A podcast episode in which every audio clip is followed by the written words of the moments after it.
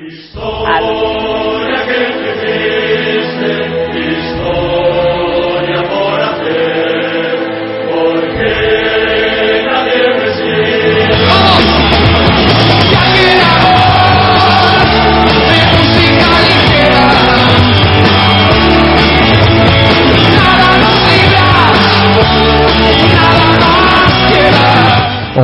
madridistas, ¿cómo estáis? Bienvenidos a bobmadridista.com, el podcast más madridista de todo el Internet.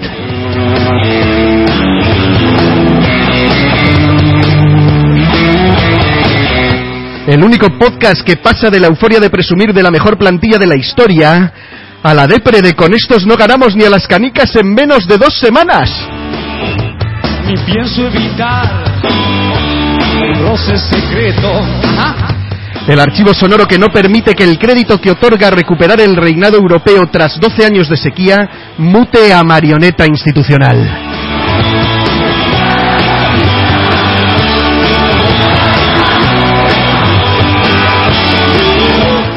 El MP3 que despierta dragones negros y rosas para señalar a quien dilapida las ventajas de los mejores minutos de la pretemporada por regalar balones en el área chica acudiendo en masas desordenadas a defender el primer palo en los corners.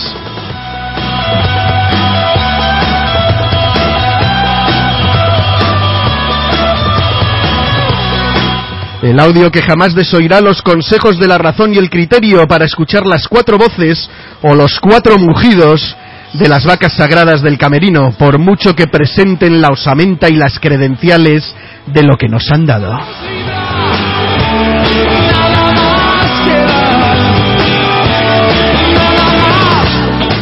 Porque, queridos madridistas, que nadie os engañe, vivimos sometidos al delirante chantaje de los que pasean su decadencia, sacando brillo a los desgastados galones que adornan sus harapientas jarreteras.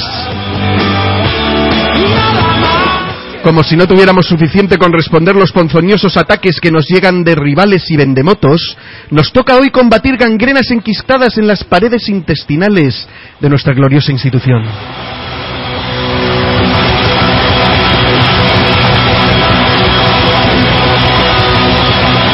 De nada sirve blindarnos con la euforia de triunfos inalcanzables para equipos terrenales cuando la sombra de la traición habita en las esquinas de nuestra casa.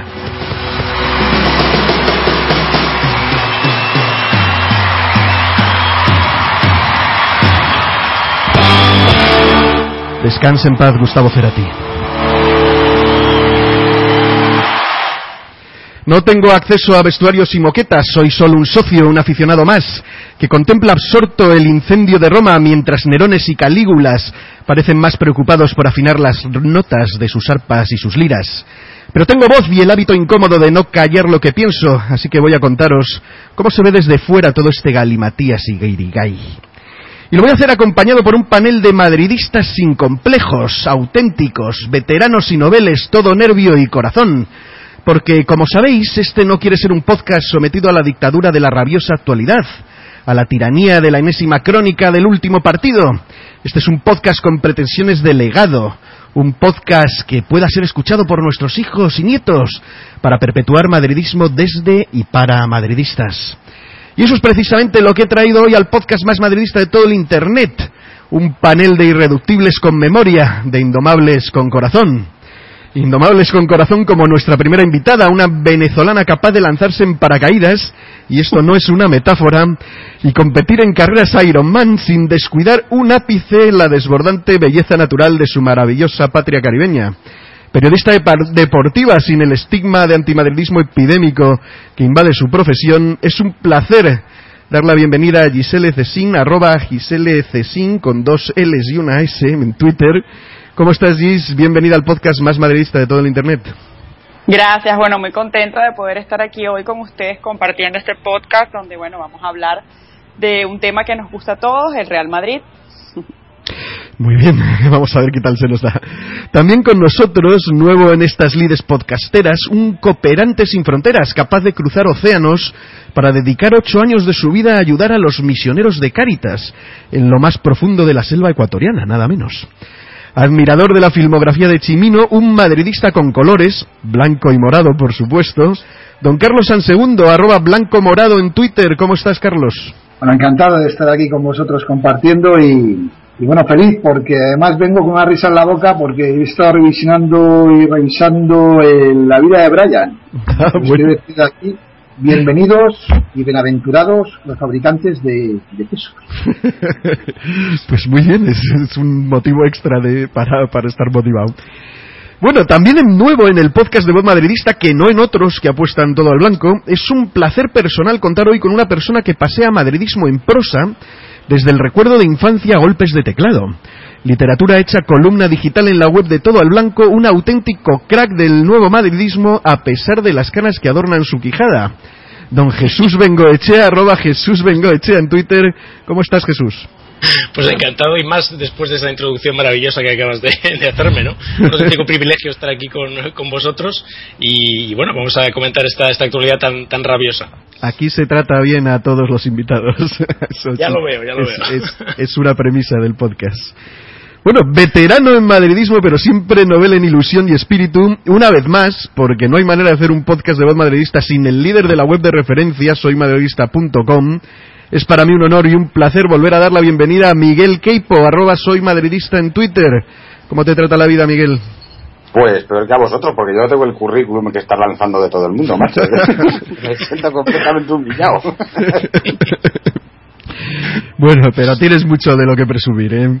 Ahí esa foto con ese pelazo de, hace unos años. y ahí no la vais a pillar. Y por último, el responsable de que el podcast que hoy retoma espacio lograra sobrepasar su fase beta. Un madridista con el enfoque que le otorga su afición por la fotografía y la frescura propia de su insultante juventud. Un amigo, el irrepetible Dani Durán, arroba Daniel Durán 6 en Twitter. ¿Cómo estás, Dani? Bienvenido de nuevo hasta tu casa. Hola a todos y nada, un placer estar por aquí de nuevo. Pues muy bien, vamos a, comenzar pues por lo por el principio y por siempre aquí la caballerosidad obliga. Vamos a empezar con, con la dama, con nuestra invitada Gisele.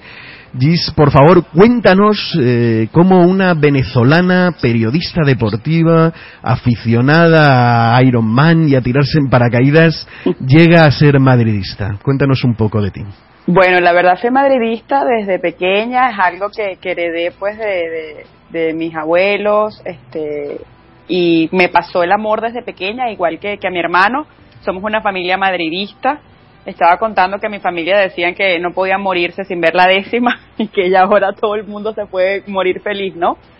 Y, bueno, es una herencia, como se pasa el amor, eh, yo creo que los amores por los grandes equipos y por las grandes cosas se pasan mucho en familia y en este caso, en mi caso ha sido así. Muy bien, o sea, madridismo de cuna el tuyo, ¿no? Que es, que es un poco de donde venimos casi, casi todos, ¿no? El, la familia es, es importante ser, ser madridista. Eh, Carlos, Carlos San Segundo, eh, blanco y morado, cuéntanos tú también de dónde viene ese, ese madridismo tuyo. Es cuna también. Eh, mi, mi padre pues tuvo la suerte de ver finales de Copa Europa, también eh, mi abuelo y mis abuelos, todos. Por parte de, madre, de padre, madridismo a tope. Y hoy recordaba con unos amigos, cuando los 80 me, me escapaba eh, y me iba a Madrid a ver los partidos, ¿no? Al, al, al, Fondo Sur, ahí incipiente Fondo Sur. Y ha sido una, una trayectoria de, de madridismo total.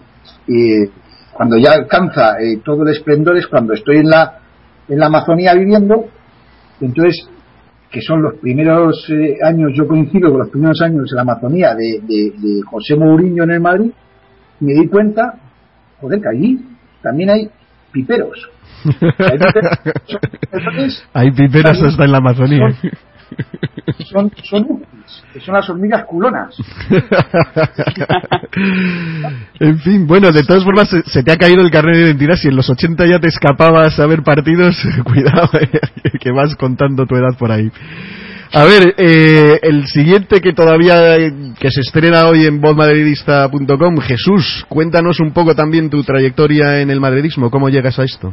Pues hombre, a mí se me va a caer también el carnet de identidad porque yo me tengo que remontar yo creo al año 82 o algo parecido, ¿eh? cuando cuando mi hermano, que realmente es la persona que me, que me introduce a mí en el madridismo, mi hermano que es mucho mayor que yo, hay que decirlo, me llevó por primera vez al fútbol. Y yo creo recordar que fue un Real Madrid, bueno, creo recordar, no, estoy seguro, un Real Madrid-Málaga, insisto, año 82, 83 a lo sumo, pre-quinta del buitre, ya os hacéis cargo de mi, de mi vejez ¿eh? y, y de mi perfecta edad. Y fue un Real Madrid-Málaga absolutamente soporífero, con un 0-0 donde no ocurría absolutamente nada, pero de repente cuando, cuando parecía que nada, nada iba a pasar jamás en, en aquel partido, Ricardo Gallego, el soso, que a lo mejor yo soy el único que lo ha visto jugar aquí, porque soy- puede, puede que sea el más viejo, no lo sé. No creo. El ¿eh? soso que no metió un gol en la vida, metió un gol desde su casa, un tiro, un tiro desde, desde Padre Damián, que entró por toda la escuadra, se quedó todo el mundo bo- boquiabierto y el árbitro lo anuló por, por fuera de juego posicional de, de- de alguien, ¿no? Es una cosa que me, Ya- me- ya me- pintaba el sublevó profundamente y decidí que yo iba a seguir yendo a ver todos los partidos del Madrid hasta que Ricardo Gallego metiera un gol de verdad, que le concedieran. Y creo recordar que nunca lo vi. yo recuerde no metió nunca ninguno. Pues es Eh, más que probable. Se me ha olvidado, no lo sé. Pero, pero bueno, de, de ahí vienen un poco los, los orígenes, ¿no? Bueno, no, no, no creas que, no creo que seas el más viejo porque yo llegué a ver a, a don Vicente del Bosque en el, en el ah, estadio. pues ahí sí, Así ahí sí, ahí me superas, sí, sí, sí. sí. Bueno, como entiendo que, que probablemente vamos a tener eh, oyentes nuevos eh, en este podcast que a lo mejor no conocen la trayectoria, pues vamos también con, con Miguel. Miguel, cuéntanos un poco de dónde viene tu, tu madridismo acérrimo que te ha llevado a hacer soymadridista.com. Bueno, como todo el mundo dice que es de cuna, pues yo voy a ir un poquito más atrás. Yo soy de condón roto o algo así. ¿no?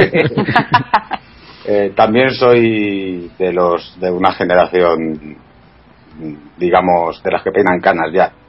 Eh, mi primer partido, no sé si fue en el 80 o en el 81, un Real Madrid Racing. Y lo único que me acuerdo es que Sañudo marcó en las dos porterías. O sea, yo me acuerdo de los goles de- de- del tío del Racing, no de los del Madrid. Del tiempo que hace ya.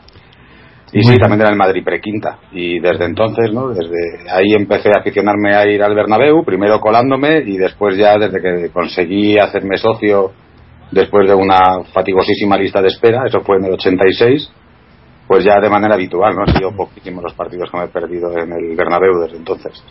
Muy bien, muy bien. Y el último que nos queda, Dani, cuéntanos de dónde viene tu, tu madridismo. Bueno, yo creo que yo tampoco he visto un gol de Gallego porque esa época a mí me, me pilla muy lejos, ¿no? Pero yo, uno de los, del primer recuerdo que tengo, ¿no? Es estar con mi padre en el Bernabéu en el homenaje a Hierro y es el recuerdo más emotivo porque fue la primera vez que lloré en un campo de fútbol. Me, emocioné con, con ese estadio y, y entonces ya no he podido soltar esta afición a este equipo. Una historia de sonrisas y lágrimas, como, como todo. Y un poquito como la situación que estamos viviendo ahora. Y por eso es que quería hacer este, este podcast, porque veo en Twitter, en las redes sociales, que todo el mundo empieza a hablar de paralelismos, que parece un equipo que se autodestruye, un equipo que no, no termina de aprender de su historia. Y quería que me ayudarais a repasar un poquito eh, si esto es una realidad o es una, una ficción. Yo os voy a contar, tengo aquí un- una listita que me, que me he tomado la molestia de hacer eh, sobre las 10 eh, Champions que, que hemos ganado, la primera 55-56, entrenador Villalonga Llorente, ganamos la Champions ese año y al año siguiente ganamos Liga y Champions, manteniendo al mismo entrenador, Villalonga Llorente. En el 56-57, obviamente, Villalonga Llorente entrenador, ganamos Liga y Champions y al año siguiente Liga y Champions, pero ya no era Villalonga el entrenador, sino Luis Canilla. Ahí sí cambiamos después de una Champions de entrenador. De ahí en la 57-58 empieza Luis Canilla, ganamos también Liga y Champions ese año, o sea, hay dos dobletes de momento. Eh, el año siguiente ganamos la Champions también con Canilla de entrenador. Parece que esto de mantener al entrenador después de un año de, Champions nos, ha resultado en, en victorias de Champions. El 58-59, eh, Canilla empieza la temporada, pero la termina Muñoz. No he averiguado muy bien por qué. Le sustituye que Muñoz en aquella época no era entrenador titular, sino que era un poco interino. Ganamos la Champions ese año y al año siguiente solo ganamos la Champions, ya también con otro entrenador que era Manuel Fleitas. Bueno, en realidad volvió a pasar lo mismo. Manuel Fleitas empieza la temporada 59-60 y la termina de nuevo Miguel Muñoz. Ganamos Champions y al año siguiente ganamos Liga. De momento, como veis, en las cinco primeras al año des- siguiente de ganar la Champions ganamos título, ganamos uno o dos títulos. Eh, el año siguiente fue Miguel Muñoz, eh, ganó la liga, ya no ganó la Champions ahí, hubo que esperar hasta el 65-66, Miguel Muñoz seguía de entrenador porque lo es desde el 60 hasta el 74 todo seguido, ganamos la Champions ese año 65-66, al año siguiente con Miguel Muñoz ganamos liga, no, no Champions. De ahí tuvimos una espera de 32 años nada menos, y en el 97-98, con Jupp Heynckes de entrenador y una historia un poco extraña durante esa temporada con penoso actuar en liga, ganamos la Champions eh, y al año siguiente eh, cambiamos de entrenador, eh, echamos a Jupp Heynckes recién ganada la Champions, llegó Gus Hiddink y no ganamos nada ese año. Es el único año en el que después de ganar una Champions no hemos ganado nada y coincide con meter un nuevo entrenador. También aquel año las incorporaciones fueron Jaime Caranca, Morientes, eh, Contreras, Carembé, Sabio, Dani y Canaval. Eh, después, pues ya hay que esperar también algunos añitos, bueno, no, tantos, dos años, y llegamos a la temporada 99-2000, que la empieza entrenando John Benjamin Tosak, que se le, se le echa, no recuerdo bien la jornada, eh, entra del bosque, que por aquel entonces era interino sustituto de, entrenadores, y ganamos esa Champions y al año siguiente, manteniendo al entrenador del bosque, ganamos Liga. De ahí hay que esperar dos años más, entra, eh, sigue entrenando del bosque, ganamos la Champions 2001-2002, la famosa novena con el gol de Zidane, que ya veréis el audio que tengo de relaño. Eh, bueno, sí, existe el, título de la Intercontinental, pero casi no lo cuento, ¿eh? me lo estáis diciendo por interno. Pero bueno, eh, como os digo, después de ganar Champions con Del Bosque 2001-2002, se mantiene Del Bosque al año siguiente, ganamos la liga y echamos, no echamos, se va Del Bosque y entra Queiroz. Ah, de ahí, pues ya, como todos sabéis, hay que esperar 12 años más. Entra Ancelotti, que recién llegaba. Ganamos Copa y Champions, es el único doblete de Copa y Champions que tenemos. Y estamos a la espera que, manteniendo al entrenador, pueda seguir la estadística de ganar un título después. Eh, vosotros no sé si, si lo habéis eh, revisado. Esto es 10 Champions ganadas en 9 al año siguiente, independientemente de si tuvimos nuevo entrenador o mantuvimos el viejo, ganamos al menos un título. ¿Qué os parece? ¿Os sorprende? Porque la gente parece más bien que existe la idea de lo contrario, de que una vez que ganamos la Champions desmantelamos el, tinglao y se nos va todo al, al carallo. Eh, Miguel, comienzo contigo. Bueno, yo eh, a mí es que me parece que eh, desde el desplome de la quinta eh, el Madrid acusa el no saber renovarse a tiempo. Y yo creo que eh, cuando ganas un título de los de verdad, y un título de los de verdad es la Champions, eh, tienes que meterle vía nueva a la plantilla para que siga con hambre. Es decir, lo decía Mourinho, ¿no? Lo de barriga llena. si se te llena la barriga, bajas el nivel de intensidad, y si bajas el nivel de intensidad, esto es el fútbol del siglo XXI y te puede ganar cualquiera. Eh, yo la achaco a la época de la quinta porque si os acordáis, la quinta que para mí sigue siendo el Real Madrid que mejor he visto jugar al fútbol, eh, en el que se unaban eso, los, chavales de, que salidos de la cantera con un Hugo Sánchez, un Jankovic, no sé, era un equipazo impresionante que se renovaba además año a año, ¿no? Y, que seguía tirando para adelante, pero sin embargo, a partir de que empezó a fallar eh, y ya se veía que, que le daban, o sea, que la costura estaba completamente al aire, costó cuatro o cinco temporadas más el que el club se diera cuenta de que aquello ya no iba a ningún lado. Y a mí me parece que, desde entonces acarreamos ese problema, eh, eh, sea ganando o perdiendo. Y es independiente de, eso, ¿no? Eh, yo creo que cuando ganas tienes que renovarte. hay jugadores que cumplen ciclos y en los ciclos es mucho mejor cumplirlos ganando que perdiendo. Si tú te renueves cuando, te, cuando pierdes, estás dando por hecho que va a haber temporadas malas si te renuevas cuando ganas, estás ahuyentando esa posibilidad de que haya temporadas malas.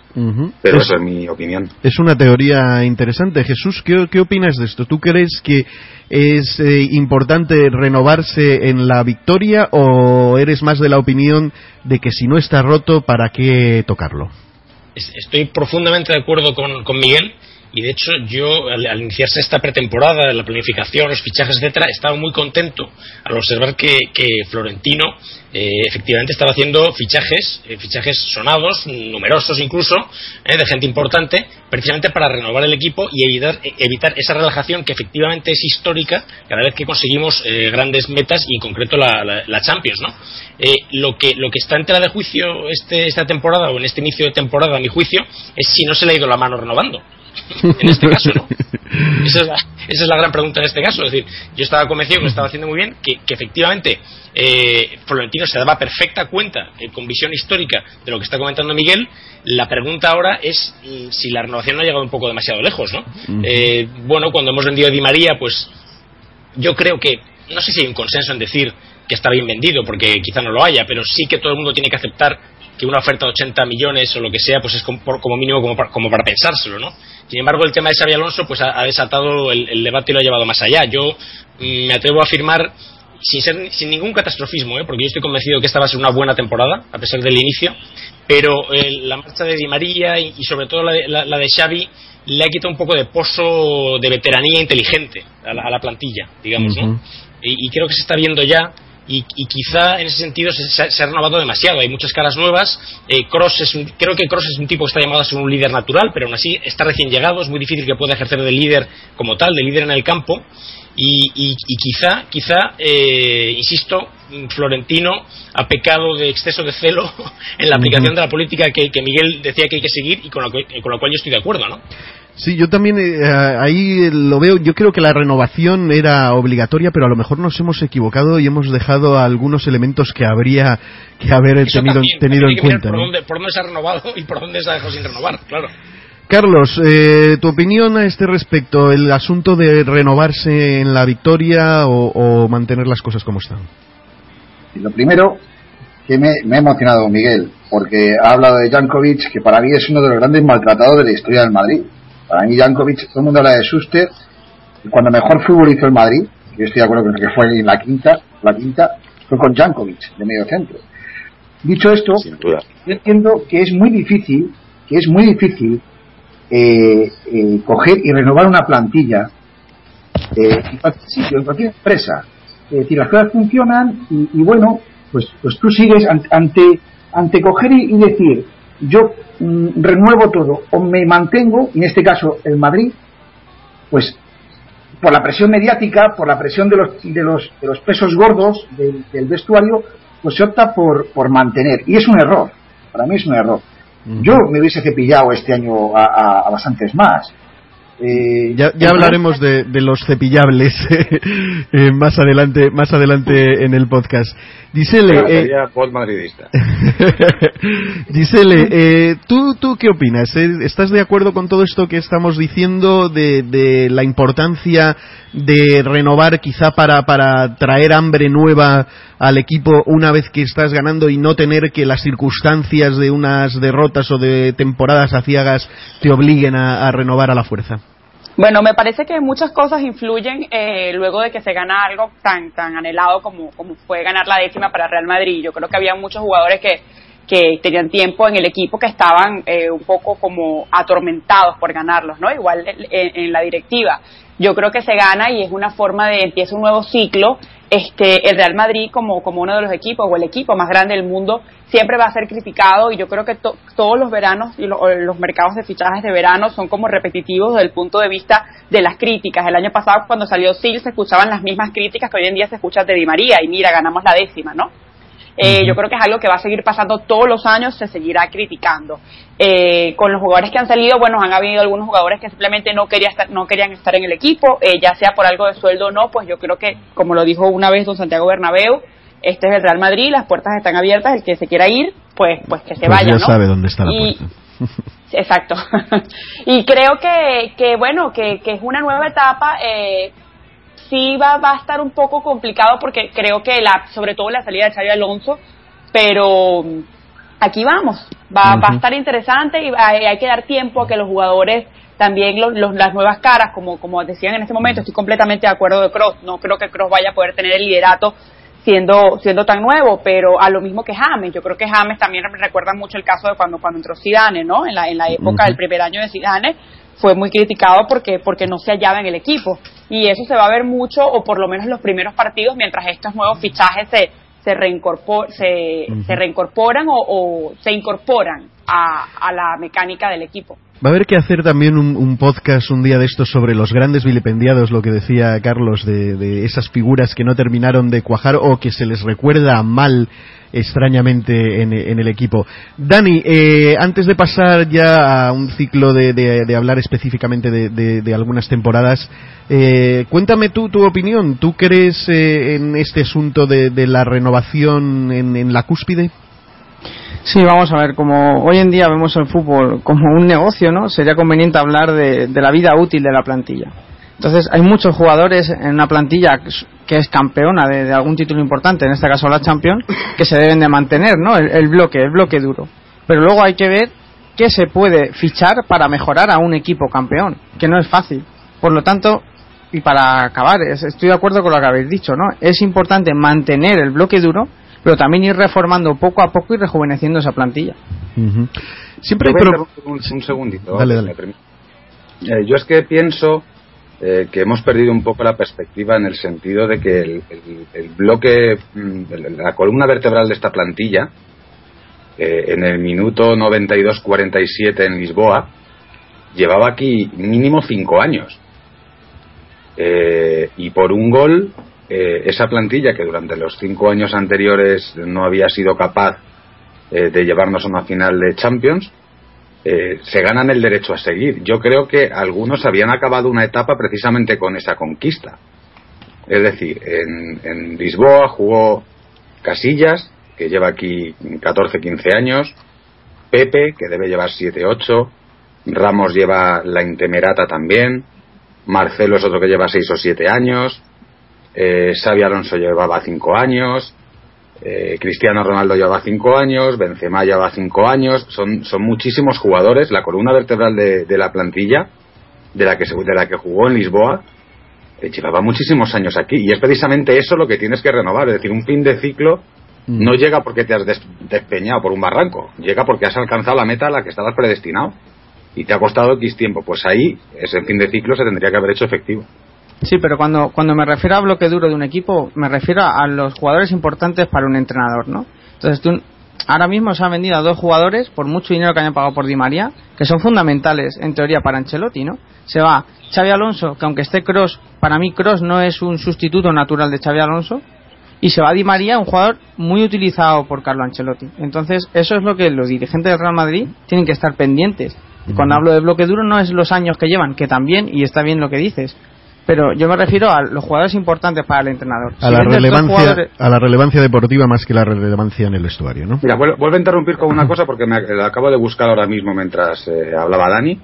Mira, desde la temporada 85-86, que es la que soy socio, eh, aparte de muchos más, ¿eh? pero en la 85-86 se va Stilike. Y en la 86-87 eh, se van Miguel Ángel y García Remón, dos porteros que llevaban 20 años en, defendiendo la portería del Madrid. En el 87-88, Juanito y Valdano, que fue muy importante en los primeros años de la quinta. En el 88-89, Jankovic, Santillana y Maceda. En el 89-90, Gallego y Camacho. En la 90-91, Suster, Martín Vázquez. Es decir, es que si nos ponemos año a año, todos los años se van dos importantes. Es rarísimo encontrar una temporada, mira, 93-94, Urzaiz, Schneider y Maqueda. Bueno, uh -huh. pero que, que, es, que es muy raro porque el Real Madrid suele tener buenas plantillas y siempre hay un par que se tienen que ir. Sí, pero. Es que eh... todos llegan y todos se van. Y todos los años van saliendo un par. Claro, yo creo que el más difícil que, que, renovar piezas deportivas es a veces sacar de la, de la plantilla a los capos del, del vestuario. Quería eh, que, que, ya nos metamos un poquito a analizar el asunto de la séptima y quiero empezar poniéndoos un audio eh, que entre otras cosas es un poco curioso, pero te da una idea de lo que siempre ha sido este vestuario. Vamos a escucharlo. Era como cuando venía la liga poníamos off, sin darnos cuenta, ¿no? Sin quererlo, pero como que las cosas no nos salían. Imagínate tú que en la liga íbamos sexto, séptimo. Y es que una semana antes de, jugar la final, yo recuerdo que llamo a mi despacho al entrenador, a Hugh Henkens. ¿Cómo estás? Y me dice hundido, presidente. Digo, hostias, digo, hundido me ha a mí. Digo, ¿qué pasa? Presidente, soy incapaz. Yo que tengo fama de hombre duro, han podido conmigo. Esto es imposible. No preocupes, venga. Al día siguiente llamé pues a prácticamente medio equipo, ¿no? Pues eh, los Raúl, Pella, pero todo aquello, claro, era la semana antes de jugar la final de la Copa Europa. Entonces, yo decía, bueno, ¿dónde estoy? ¿Dónde me he metido? ¿Esto qué es?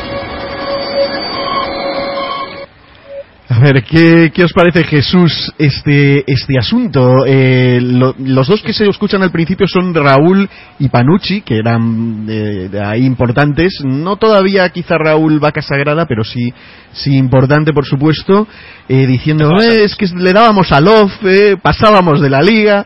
El entrenador que le dice al presidente una semana antes de la final de Champions, estoy hundido, presidente, yo que soy un tío duro y, y estos me, me machacan. Este asunto de, de los vestuarios díscolos o... o- Sí, dándole, dándole al off, ¿no? Como decía- Dándole al decía off, Raúl, correcto. es, muy, es muy descriptivo. Incluso, incluso se podría incluso sugerir que este año ha, ocurrido algo parecido con la liga, ¿no? Eh, eh, hubo, hubo, esa, hubo esa teoría circulando, ¿no? Que, el- que a los jugadores solo, solo les interesaba la Champions y se llegó a decir que habíamos tirado la liga. No sé hasta qué punto es, es del todo cierto, pero, pero en fin, es, es evidente que no había la misma motivación en los últimos partidos de liga que cuando había que enfrentarse a, a la Champions, ¿no? Hombre, es que, es que hay que darse, yo creo que hay que tener presente debe ser muy difícil no- que, no evitar que ocurra eso por, por- lo que la Champions significa para el Real Madrid. O sea, la, Champions está, está impresa en el ADN del, Real Madrid de una manera absolutamente indeleble, ¿no? Eh, cuando un, jugador del Real Madrid conquista la, la Champions, eh, tiene la sensación de, que- ha logrado que el mundo recupere su orden natural. ¿No? que es que cuando, cuando es otro equipo el campeón de la Champions, eh, eh, eso es un sin Dios, es un sin sentido, ¿no? Entonces, eh, eh, realmente eh, es lo, eh, la Champions, ganarla con el Real Madrid es lo más grande que hay en, en este mundo, ¿no? Ya lo dijo el propio el propio Xavi Alonso. Eh, bueno, yo ya la había ganado con el Liverpool, pero vamos, no es lo mismo, ¿no? Vino, vino a decir más o menos, ¿no? Claro, es que la, la- la enormidad que supone conquistar ese trofeo que, que está, insisto, impreso en el ADN del Real Madrid, eh, es, de, es de, de tal magnitud que mm, imagino que eso es lo que explica ese off para la liga y on para la Champions que decía Raúl en ese en ese audio tan tan significativo, ¿no? Sí, la verdad Eh, es que es- has rescatado. No, no, no lo estoy justificando, ¿eh? No, pero es que esa, esa, esa temporada eh, hubiera resultado absolutamente aciaga si no ganábamos Champions ni siquiera entrábamos en Europa Exacto, al año siguiente. séptimos, O sea, un- así, sí, sí. menuda jugarreta, eso es una cosa eh, curiosa. Carlos, eh, ¿tú, tú recuerdas eh, que, que existían estos problemas de vestuario en aquella época? Perfectamente. Y, fíjate, estoy recordando ahora que me compro el interview de la semana justo eh, que va a empezar el, eh, vamos, de, la final, ¿no? Entonces me meto en mi cuarto de baño con el interview a ver las, la- las muchachas y tal. Y, y hab- había una comparativa de la plantilla de la Juve y la plantilla del Real Madrid. ¿no? Puesto así, una fotografía muy bonita. Y yo pienso, digo, hijo de puta, como no ganemos a esta gente. Estaba Zidane, ¿no? Del Piero también, creo. ¿no? Vaya caos, vaya caos, vaya, vaya lío que se va a montar, porque el año estaba siendo una cosa desastrosa. Ese año eh, eh, fue cuando perdimos en octavos contra el Alavés, en Copa, si mal no recuerdo. Sí, sí, es más O sea, que probable. Un auténtico desastre.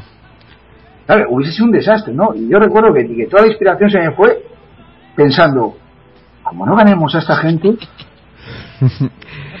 Giselle, eh, ¿a ti te sorprende que estos temas de, vestuario díscolo incontrolable, que el entrenador, eh, pues, eh, ante un reto como la Champions a una semana está desesperado y, sin saber qué hacer, que es algo que, parece consustancial a, nuestra idiosincrasia, ¿te sorprende que, que viniera desde tan lejos? Probablemente viene de antes, pero ¿qué opinas de esto? Yo creo que no, no me sorprende porque yo creo que esa misma presión es la presión que va a estar también en el futuro cuando se vaya para la undécima, eh, etcétera. Yo creo que es algo que siempre va a estar ahí, ¿no? Le- la presión de, como, como, lo, como lo decían hace un rato, yo creo que no hay nada más grande para el Real Madrid que ganar una Champions. Eh, vale más que una liga, vale más que cualquier cosa y obviamente la presión en el vestuario, bueno, va a estar siempre así y no me sorprende ningún tipo de presión que pueda que pueda venir al respecto de ese tema y más cuando se acercan los días. Si tú que no, si nosotros que no estamos en el vestuario sentimos la presión, yo recuerdo la presión pre-Lisboa fue, horrible. Yo os voy a poner otro audio antes de, pasar con, con, Dani, porque eh, ¿cómo arreglan esto eh, los jugadores en autogestión la noche antes de, de la Champions? Nos juntamos después de la cena y tal, pues empezamos a charlar y digo, bueno, ¿por qué no nos sentamos en un sitio tranquilo y charlamos un poquito a ver por lo menos pues estar al lado uno del otro no de, contar las sensaciones que tienes. Para demostrar para reflexionar todo lo que va a ocurrir mañana y, hablar entre entre amigos es paliar un poquito la sensación de miedo y de, incertidumbre para el día siguiente porque ves a más gente que está en tu misma situación. Y ves tú que llega uno, el otro, el otro, porque en definitiva queríamos estar todos juntos, ¿no? Y aquí nos reunimos, algunos sentados aquí en, la cama, otros sentados ahí, otros sentados aquí en, el sofá. De ahí sale una, una fuerza, eh, yo creo que, que importante para el equipo. Dani, aquí vemos que a pesar del enfrentamiento con el entrenador, parece que la plantilla se mantenía unida y no había esos grupitos eh, tan característicos. Eh, eso quizá nos salvó y nos llevó a ganar la, la séptima a pesar de, de, que el entrenador no controlaba el vestuario. ¿Qué te parece esta autogestión? Sí, bueno, es que yo creo que Jupp se quiso guardar un poquito la espalda, ¿no? Porque veía que la liga iba fatal y si perdía la Champions no había conseguido nada. Entonces es más fácil llegar y decir, se me ha ido de las manos antes que pase nada y me guarde un poco. Y luego el audio que acabamos de escuchar a mí me pone los pelos de punta porque rompe toda esta filosofía digna de Guardiola de que el fútbol es mucha táctica y mucha cosa. El fútbol es amistad, es compañerismo y son los jugadores lo que lo hacen todo, ¿no? Entonces ahí vemos como yo creo que, a ver estaban todos cagados de miedo y prefirieron juntarse, hablar y en una final con un Real Madrid yo creo que no hace falta decir mucho ni por parte del entrenador ni de los jugadores para saber lo que tienen que hacer. Miguel, ¿Qué pasó después de, esta séptima? Porque esa plantilla unida que se reúne en la habitación de Mijatovic y Zucker y entre todos, a ver, quitamos este acojone que tenemos, vamos a conjurarnos, vamos a ganar este partido y al año siguiente hay leches, Sidorf, la, la plantilla de los Ferraris. Cuéntanos un poco lo que pasó. Pues lo que pasó es eso, lo que decía Mourinho, barriga llena, ¿no? Eh, he estado buscando algunas cosas, eh, por ejemplo, me acuerdo, lo recordaba vagamente, pero lo he encontrado en El País, 26 de enero del 99. Fue en, Riazor, eh, y Sidorf eh, casi se dan de palos entre ellos. por aquella época, si os acordáis, Riazor además y el D por allí, nos metiendo unas tundas que era escandaloso. O sea, era imposible ir a, Riazor sin sacar, íbamos a sacar un empate, era casi ganar otra Champions. Eh, pues eh, era el minuto 23, Leo, y el Real Madrid había recibido ya dos goles. Mijatovic se acerca a Sidorf y comienzan a hablar acalabradamente. Mijatovic, tú siempre hablas, coño, no puedes pasar atrás esos balones. Y Sidorf, tú no puedes, no puedes, como eres el más importante nunca puedes. Si fueras hasta ahí, señalando un punto del campo.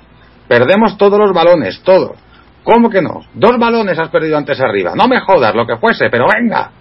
Y llegó Karen B y les separó es que hasta, hasta entre nosotros nos dábamos de hostias en el campo. No solamente eran los Ferraris, ¿no? Si os acordáis, eh, Mijatovic, eh, Zucker, Roberto Carlos, eh, mm, estrenaban Ferrari prácticamente todas las semanas, eh, se vestían de la forma más estrambótica que podían.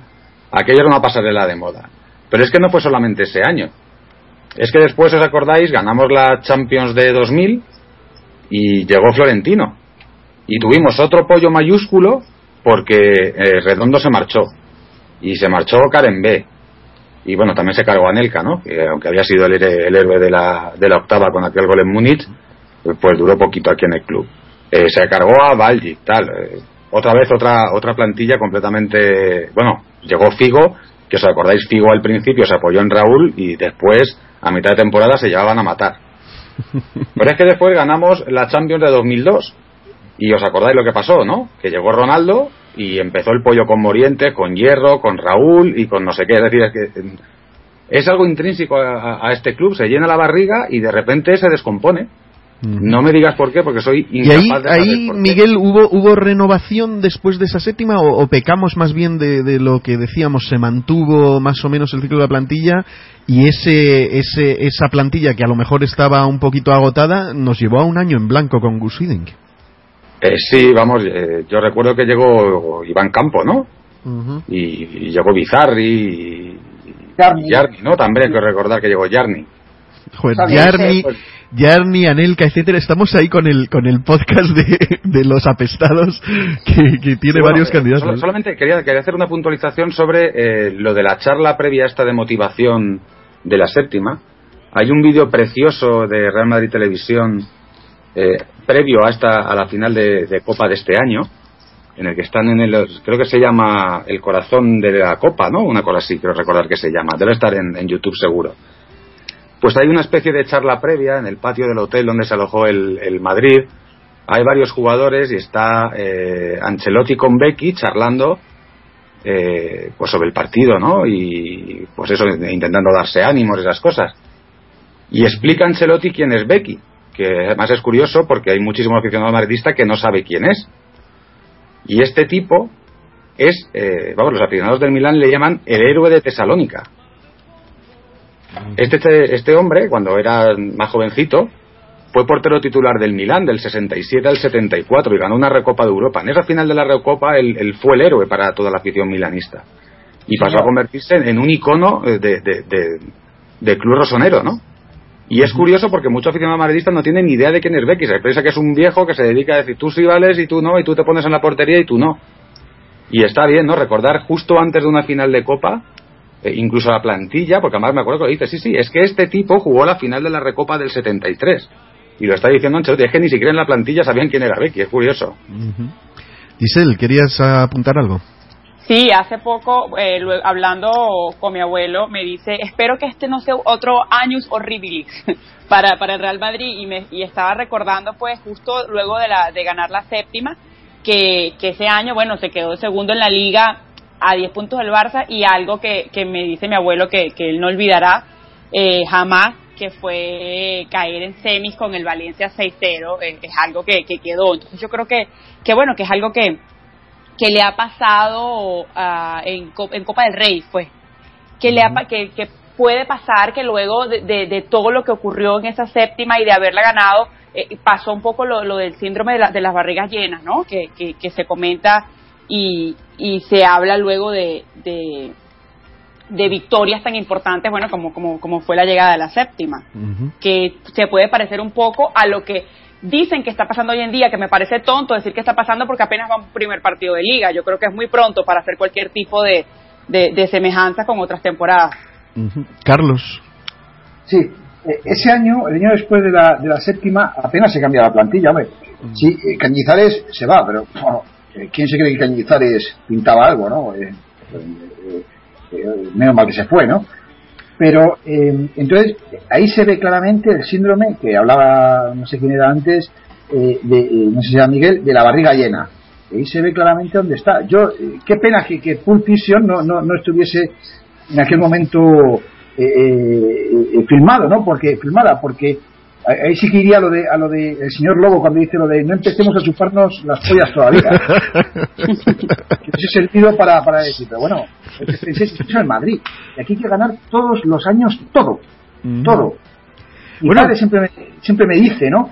Que, que el Madrid tiene que ganar hasta los amistosos, allá donde Bueno, en ese, en ese, en ese año se, se ganó la Intercontinental. Yo había dicho que era año en blanco, pero es verdad que, que ganamos aquella Intercontinental. Oh, no, no, no. ¿Fue cuando Boca nos, nos, nos vapulea o fue No, después? no, no, no, no. No, Eh, eh, no. Lo que tú dices, se ganó la Intercontinental. Se sí. ganó, ¿no?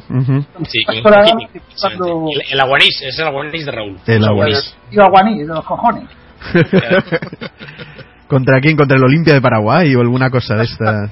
Un equipo flojito, no recuerdo cuál exactamente, pero. Vasco, Vasco da Gama. Ah, Vasco da Gama. Vasco da Gama, exacto, exacto. Sí, sí. Muy bien, muy bien. Vamos eh, a recordar también un poquito de, de, de la octava. La octava parece que ha sido así la más, la más suave. Primera final así contra otro equipo español. etcétera, y, y, bueno, es una temporada que la comienza Toshak, no fue una temporada fácil, yo recuerdo que la salida de Toshak fue un poco eh, traumática, rajando de casillas, diciendo que no tenía portero, yo recuerdo un gol del Deportivo en, en el Bernabéu desde el centro del campo, que, que hizo una estirada, una palomita sin sentido, eh, bastante lamentable. Tosha que eh, tenía eh, esas quejas, coge al final el, el, el barco del bosque y nos lleva a, a ganar la, la Champions. ¿Quién quiere, Jesús, tú, tú qué recuerdos tienes de, la octava? Yo tengo recuerdos eh, maravillosos de la octava, yo lo tengo mucho, mucho cariño y es verdad que, que de, de las cuatro últimas, digamos, es un poco en, en el, en el eh, inconsciente colectivo de la gente, es quizá la menos querida, ¿no? Por alguna razón, pero yo, yo, yo le tengo muchísimo, muchísimo cariño a la octava, eh, tras la cual, tras la cual, efectivamente, viene, viene en este caso no, no tanto un descalabro, sino lo, lo, que conviene recordar es que lo que ocurre después de ganar la octava es que hay elecciones y mm. esto, esto es realmente reseñable también el presidente que ha ganado la octava y la séptima, o sea, dos Champions en tres años, es desalojado por los socios de la presidencia.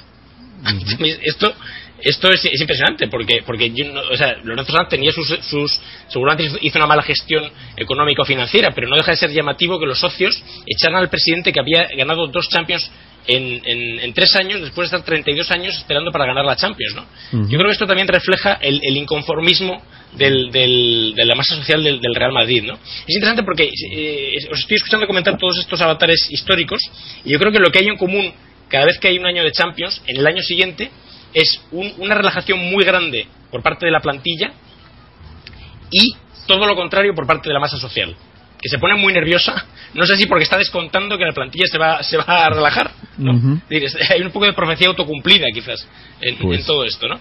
Eh, y, y es, es, es, un poco así, la, la plantilla se, se, relaja, se desmotiva, por utilizar una terminología muy, muy al uso actualmente, ¿no? La plantilla se desmotiva y la gente se pone muy nerviosa, la masa social uh -huh. se pone muy nerviosa, que es lo que está pasando ahora, porque como muy bien decía Giselle, no creo yo que con dos partidos debiera haber el nivel de histerismo que hay en las redes sociales en este momento. Uh -huh. La gente está diciendo este es un año de. Eh, yo lo que decía Giselle, ¿no? Anos horribilis, este año no, hay, no, tenemos absolutamente nada que hacer. Casi parece que teníamos que entregar ya la liga eh, al, al, al, Barça y la, y la, y la Champions al, al, Bayern, ¿no? Es, es verdad. Eh, se acaba de empezar. Es, a mí me parece, me parece asombroso, ¿no? Es bueno que hayas puntualizado el asunto de, de la salida de Lorenzo, de Lorenzo Sanz, porque la verdad es que la institución se estaba resquebrajando a nivel económico. Yo recuerdo que se llegó a hablar de momentos en los que no había efectivo flujo de caja para pagar eh, las mensualidades de los jugadores. Eh. O sea, bueno, no... hubo que vender a Sedorf por eso, uh -huh. según se dijo. Ya. Y bueno, viene, viene en el 2000 Florentino y, y, y se trae a, a Figo y luego después a Zidane. Eh, Dani, ¿qué recuerdos tienes tú también de, de, de este asunto? ¿Tú recuerdas esos momentos de, incertidumbre económica donde el equipo, pues, eh, eso, eso no nos damos cuenta del valor que tiene actualmente el, el poder decir, pues, ala, 80 millones como estos y, y, comprar a cualquiera? Esto, esto no sucedía, era muy difícil hacer renovaciones cuando no tenías dinero en caja. Es difícil hacer renovaciones cuando no hay dinero, más que nada porque tienes que empezar a usar la cabeza, ¿no? Entonces tienes que empezar a vigilar a quién jugador es barato y además es bueno, el riesgo es mucho más alto. Entonces eran épocas en las que el Real Madrid, esa fama de equipo rico que tiene, no era tan rico y lo se pasó bastante mal. Pero bueno, luego al final se acabó consiguiendo la, la novena. Miguel, eh, cuéntanos tú de, el, ¿cómo, cómo estaba la institución eh, en aquella época, porque igual, de todas formas, tampoco es que tardásemos tanto en, conseguir después la, la, novena, golpe de galácticos y talonario, pero, pero ¿cómo, cómo estaba la situación en la época, el, el último año de Sanz? No, si el, el, problema es que el Real Madrid en el año 2000 era el Real Madrid del año 77. Es decir, no había evolucionado nada. Eh, no había ordenadores, según dice la gente de dentro. Todavía había máquinas de escribir. Eh, era un. Es decir, tú trabajabas y no tenías que dejar constancia de lo que estabas haciendo ahí dentro, ¿no? Era, antes eh, Bernabéu era un presidente muy presidencialista, eh, que controlaba absolutamente todo, con gente de su máxima confianza, aunque tuviese eh, ideologías diferentes y puntos de vista diferentes, pero eran de máxima confianza. Eh, ¿Qué pasa? Que el, tiempo eh, va avanzando, el Real Madrid sigue comportándose de la misma manera, pero ya la gente no era tan de fiar. yo de aquella época lo que más echo de menos es a, a Mariluz, a la mujer de Lorenzo Sanz, porque eh, me tuve que chupar tropecientas mil guardias en, en la puerta de su casa. Si os acordáis, Lorenzo y Onieva eh, llegaba de repente febrero y decían, nos vamos a Brasil a fichar. Y se iban dos semanas a Brasil y aparecían con, eso, con Rambo Petkovic y con cosas de esas, ¿no? Eh, pues nosotros nos, nos mandaba el periódico, yo por aquel entonces estaba en AS, nos mandaba a hacer guardias en su casa, no sé que apareciese Lorenzo con el fichaje, que nunca aparecía, ¿no? Porque pues, lógicamente primero iba al Bernabéu. Y la mujer de Lorenzo eh, siempre nos invitaba a su casa, nos daba Coca-Cola, sándwiches, tal, porque es que nos tirábamos allí desde las 8 de la mañana hasta las 12 de la noche todos los días. En el coche, aparcados en la puerta de su casa esperando que llegase Lorenzo. Eh, ¿Qué pasó con Florentino? Pues Florentino le dio otro rumbo al club y además, si os fijáis, y ahora ya con perspectiva desde el minuto uno. Es decir, este Real Madrid de hoy en día eh, es obra de Florentino y lo es en todos los aspectos, porque Florentino gana las ele- unas elecciones que tenía perdidas según todas las encuestas, precisamente por las dos Champions, porque cuatro o cinco días antes de las elecciones se destapa el, el, El el tema. Figo, ujú, que Es fue una decir, maniobra eh, maestra. Con un nombre consigue destrozar eh, todas las opiniones de toda la masa social de un Real Madrid. ¿Y qué es lo que pasa hoy en día? ¿no? Eh, yo sigo sin entender esta virulencia absoluta porque se vaya uno o se vaya otro. Un- Una cosita, Miguel, porque justo yo, yo quería hablar de, de si la prensa cómo nos trataba en aquel entonces. Bueno, se hablaba de... Bueno, no, eso ya es posterior lo del del bosque alineador, pero ¿cómo nos trataba la prensa en la época de Lorenzo? Pues yo no sé, yo no, bueno, mal, mal siempre. eh, hace Tú eras miembro de la prensa. Sí, pero, pero a fin de cuentas tú, tú trabajas en una empresa, tú tienes que hacer lo que te dicen tus jefes. Es decir, tú, si tú trabajas en una carpintería y tu jefe te dice tienes que cegar esto, pues tú vas y lo cierras. Pero no había, no había consignas, consignas, qué, lo eh, tienes que hacer y se acabó. no había consignas eh, desesta- para desestabilizar el, el club ni nada por el estilo, ¿no? Eh, bueno, yo por aquel entonces hacía lo que hace ahora Pedro Pablo San Martín en el AS, eh, la página esta de tácticas. Eh, pues eh, era una de mis misiones por aquella época, después de los partidos, diseccionar tácticamente al Madrid. Eh, y ahí siempre tenía pelotera porque yo decía que Redondo jugaba bien y Relaño decía que una mierda, que, Reloño- que, Redondo era una castaña y que a Redondo no había que darle bola. Pero era lo único. Bueno, Luego pues, también pues- tuve otro revolcón con él en una columna que hice que critiqué a los Gil y eso en prisa está prohibido. Y pues, pues mira, voy a aprovechar que has mencionado a Relaño para poneros un audio, porque yo sí creo que con la llegada de Florentino empiezan los ataques más furibundos eh, y a intentar sacarle como fuera, eh, porque antes quizá eh, se manejaba desde la prensa, se manejaba un poquito mejor eh, al- el, club o, o lo controlaba más. Y fijaros lo que dice Relaño después de ganar la novena nada menos. ¿eh? Para mí fue un partido que al Madrid no le añadió una gran gloria. En el fondo, siendo en el marco en el que fue el 7-3 de hace 42 años, es una victoria un poquito vergonzante para el Madrid, porque el Madrid consiguió una victoria a la contra, escatimando esfuerzos, jugando con la calidad de sus jugadores.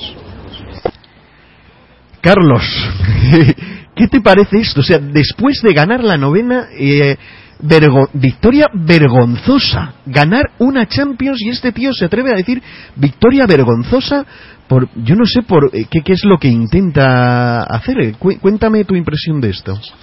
un tipo que dice que Redondo no juega bien al fútbol, que, que ya está, ya está retratado. El año, pues lo de, siempre, vamos, según le vienen los vientos y según eh, aire, pues, pues habla, habla y dice auténticas mamarrachadas. Porque decir después de ganar la Copa Europa que es una victoria vergonzante o vergonzosa, no lo sé lo que dice, pues le retrata.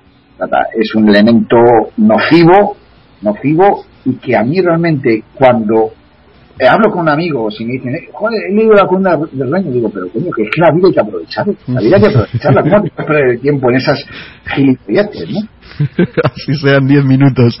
Jesús, eh, ¿tú sí crees que la prensa, con la llegada de Florentino, eh, comienza unos ataques un tanto ya más, más desaforados? Quizá antes controlaban el club y ahora veían que con Florentino se les acababa un poquito el chollo.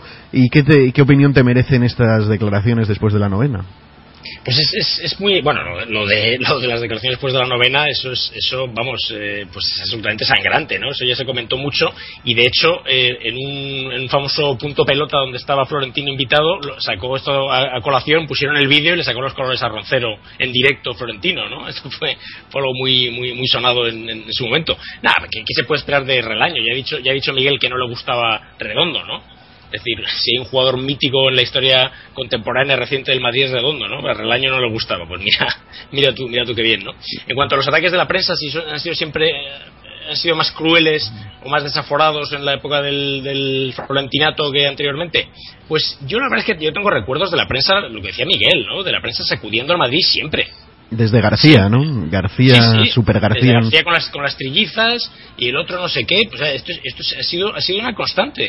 Es decir, el, el, el antimadridismo ha estado siempre, siempre ahí, eh, ligeramente inferior al madridismo, a pesar de que son de esta forma conformado por muchos más equipos y mucha más gente, ¿no?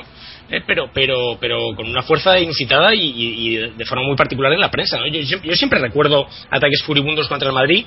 Quizá en la última época, efectivamente, por el hecho que tú, que tú eh, comentabas, en la falta de control que la prensa tiene sobre el club en este momento, quizá un poco más, quizá un poco más, pero vamos, es, una, es un elemento común a la historia del Madrid desde que yo tengo uso de razón. Eh, a pesar de lo que cree la gente, que la gente, la gente no madridista o antimadridista tiende a pensar que la prensa es pro-madridista, ¿no? Yo creo que na- nada más lejos de la realidad. La prensa habla mucho del Real Madrid, ¿no? Habla mucho del Real Madrid, de, de- de- de igual forma, pues no sé, que, que, que, que- que el país habla mucho habla mucho del, del PP, ¿no? Pero eso no implica que sea que sea pro PP, ¿no? Simplemente habla, habla mucho, Giselle, habla mucho Giselle, de tú, tú eres, tú eres periodista deportiva. eh, ¿Tú te has encontrado eh, directrices desde, desde los dueños de, de los medios eh, para, para hacer campañas? Bueno, quizá a lo mejor en Venezuela no hay tantos, eh, digamos, equipos tan representativos como que para que los medios quisieran controlarlos, pero eh, ¿qué, qué te parece eh, esta situación? Eh, ¿Sí a veces se da esto en los medios que, que tratan, manejan unas agendas quizá no tan informativas? Mira, eh, yo creo que la prensa no habla del Real Madrid, yo creo que la prensa ataca al Real Madrid, ¿no? Eh, se ve muchísimo eh, que es un equipo atacado y yo creo que tiene que ver, bueno, con, con la grandeza que mueve el Real Madrid. Eh, definitivamente, periodismo deportivo, yo como periodista deportiva eh, critico mucho eh, el trabajo a veces del periodista deportivo desde el punto de vista de las críticas de los equipos. Tienes a un, por ejemplo, acá lo vemos con, en Venezuela lo vemos con la Vinotinto. Eh, cada vez que el equipo juega mal, bueno, es satanizado, eh, los jugadores son satanizados y es parte de, de- yo creo que es la parte mala del periodismo deportivo de atacar y, y tumbar a los equipos cuando no van bien o cuando están caídos o simplemente criticar sin saber lo que estás criticando simplemente criticar por criticar y tratar de convertirte tú en, en director técnico o, o, eh, o en presidente de- del equipo. Y volviendo al tema de, la- los ataques periodistas a Real Madrid, bueno, es increíble. Yo creo que se ha visto toda la vida, eh, eh, y más ahora, cuando hoy en día, bueno, ves lo que está ocurriendo, como las burlas hacia el fichaje de Chicharito, hacia el no fichaje de Falcao, eh, a lo que ha hecho, a lo que ha hecho el Madrid, pero también eso va de la mano con el mercado que hoy en día se ha vuelto el fútbol. Eso vende vende eh, vende que, que aparezca en los periódicos, vende la polémica. Entonces yo creo que va todo de la mano y eh, se debe un poco a la evolución actual de las redes sociales y, y de, lo- y de los medios de comunicación. Va todo junto. Dani, eh, Giselle dice que esto vende, pero sin embargo no vemos este mismo ataque o estos mismos intentos de desestabilización hacia, hacia otros equipos. No es por mirar al país de los campanarios. Eh, ¿Por qué crees que, que a, eh, a nosotros sí y a los otros se les deja más tranquilos? Yo es que sigo todavía con una frase que acaba de decir Relaño, ¿no? Que, que es que no paro de repetirme en mi cabeza. Dice, jugó con la calidad de sus jugadores. ¿No? Dice, es de estas frases vacías y sin, y sin contenido de estos gurús del fútbol, ¿no? Entonces, yo creo que, que lo que hacen los periódicos y los periodistas de hoy en día, su objetivo es vender periódicos, ¿no? Vivimos en una sociedad en la que al bueno, al que destaca, se, se le envidia y se le quiere hundir. La mayoría de equipos de este, de este país, eh, o sea, odian o, o tienen rechazo hacia el Real Madrid. Entonces, una manera de vender periódicos es criticar al Real Madrid porque es una forma de contentar a la mayoría de aficiones ah, de, de este país, ¿no?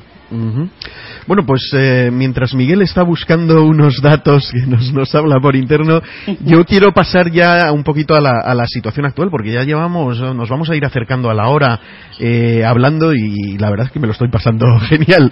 Eh, quería, eh, sobre todo, varios temas. Vamos a empezar por uno que no se ha mencionado mucho. Yo vi mucha ilusión cuando se anunció que llegaba Hierro eh, de segundo, que iba a poner firme a las vacas sagradas, que por fin un tío eh, con, con, con cojones, con historia, eh, en el club y tal y cual. Y yo, sin embargo, eh, soy más de la teoría de que hemos metido un mal bicho y de que además esto podría suponer el, eh, un cierto digamos, una alternativa B para las vacas sagradas del vestuario que pudieran ver en hierro una salida para sacarse a Ancelotti de por medio.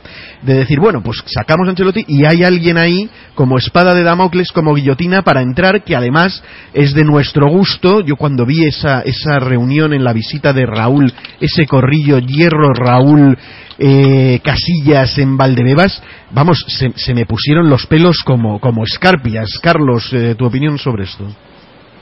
Incluso, eh, a pues, ver, disculpa que, que comentes, entra, pero estabas hablando de Hierro y cuando ahora en el sorteo de la Champions lo primero que hizo Hierro fue a lavar a Casillas, ¿no? Ni siquiera dijo hola cuando ya lo estaba lavando. Muy preocupante, Eh, muy preocupante. Carlos, eh, tu opinión al respecto de, de esto de hierro. Los Santos Inocentes. ¿Eh? Los Santos Inocentes. La novela de Miguel Delibes. Ujú. ¿Qué significa esto? El cortijo, los señoritos.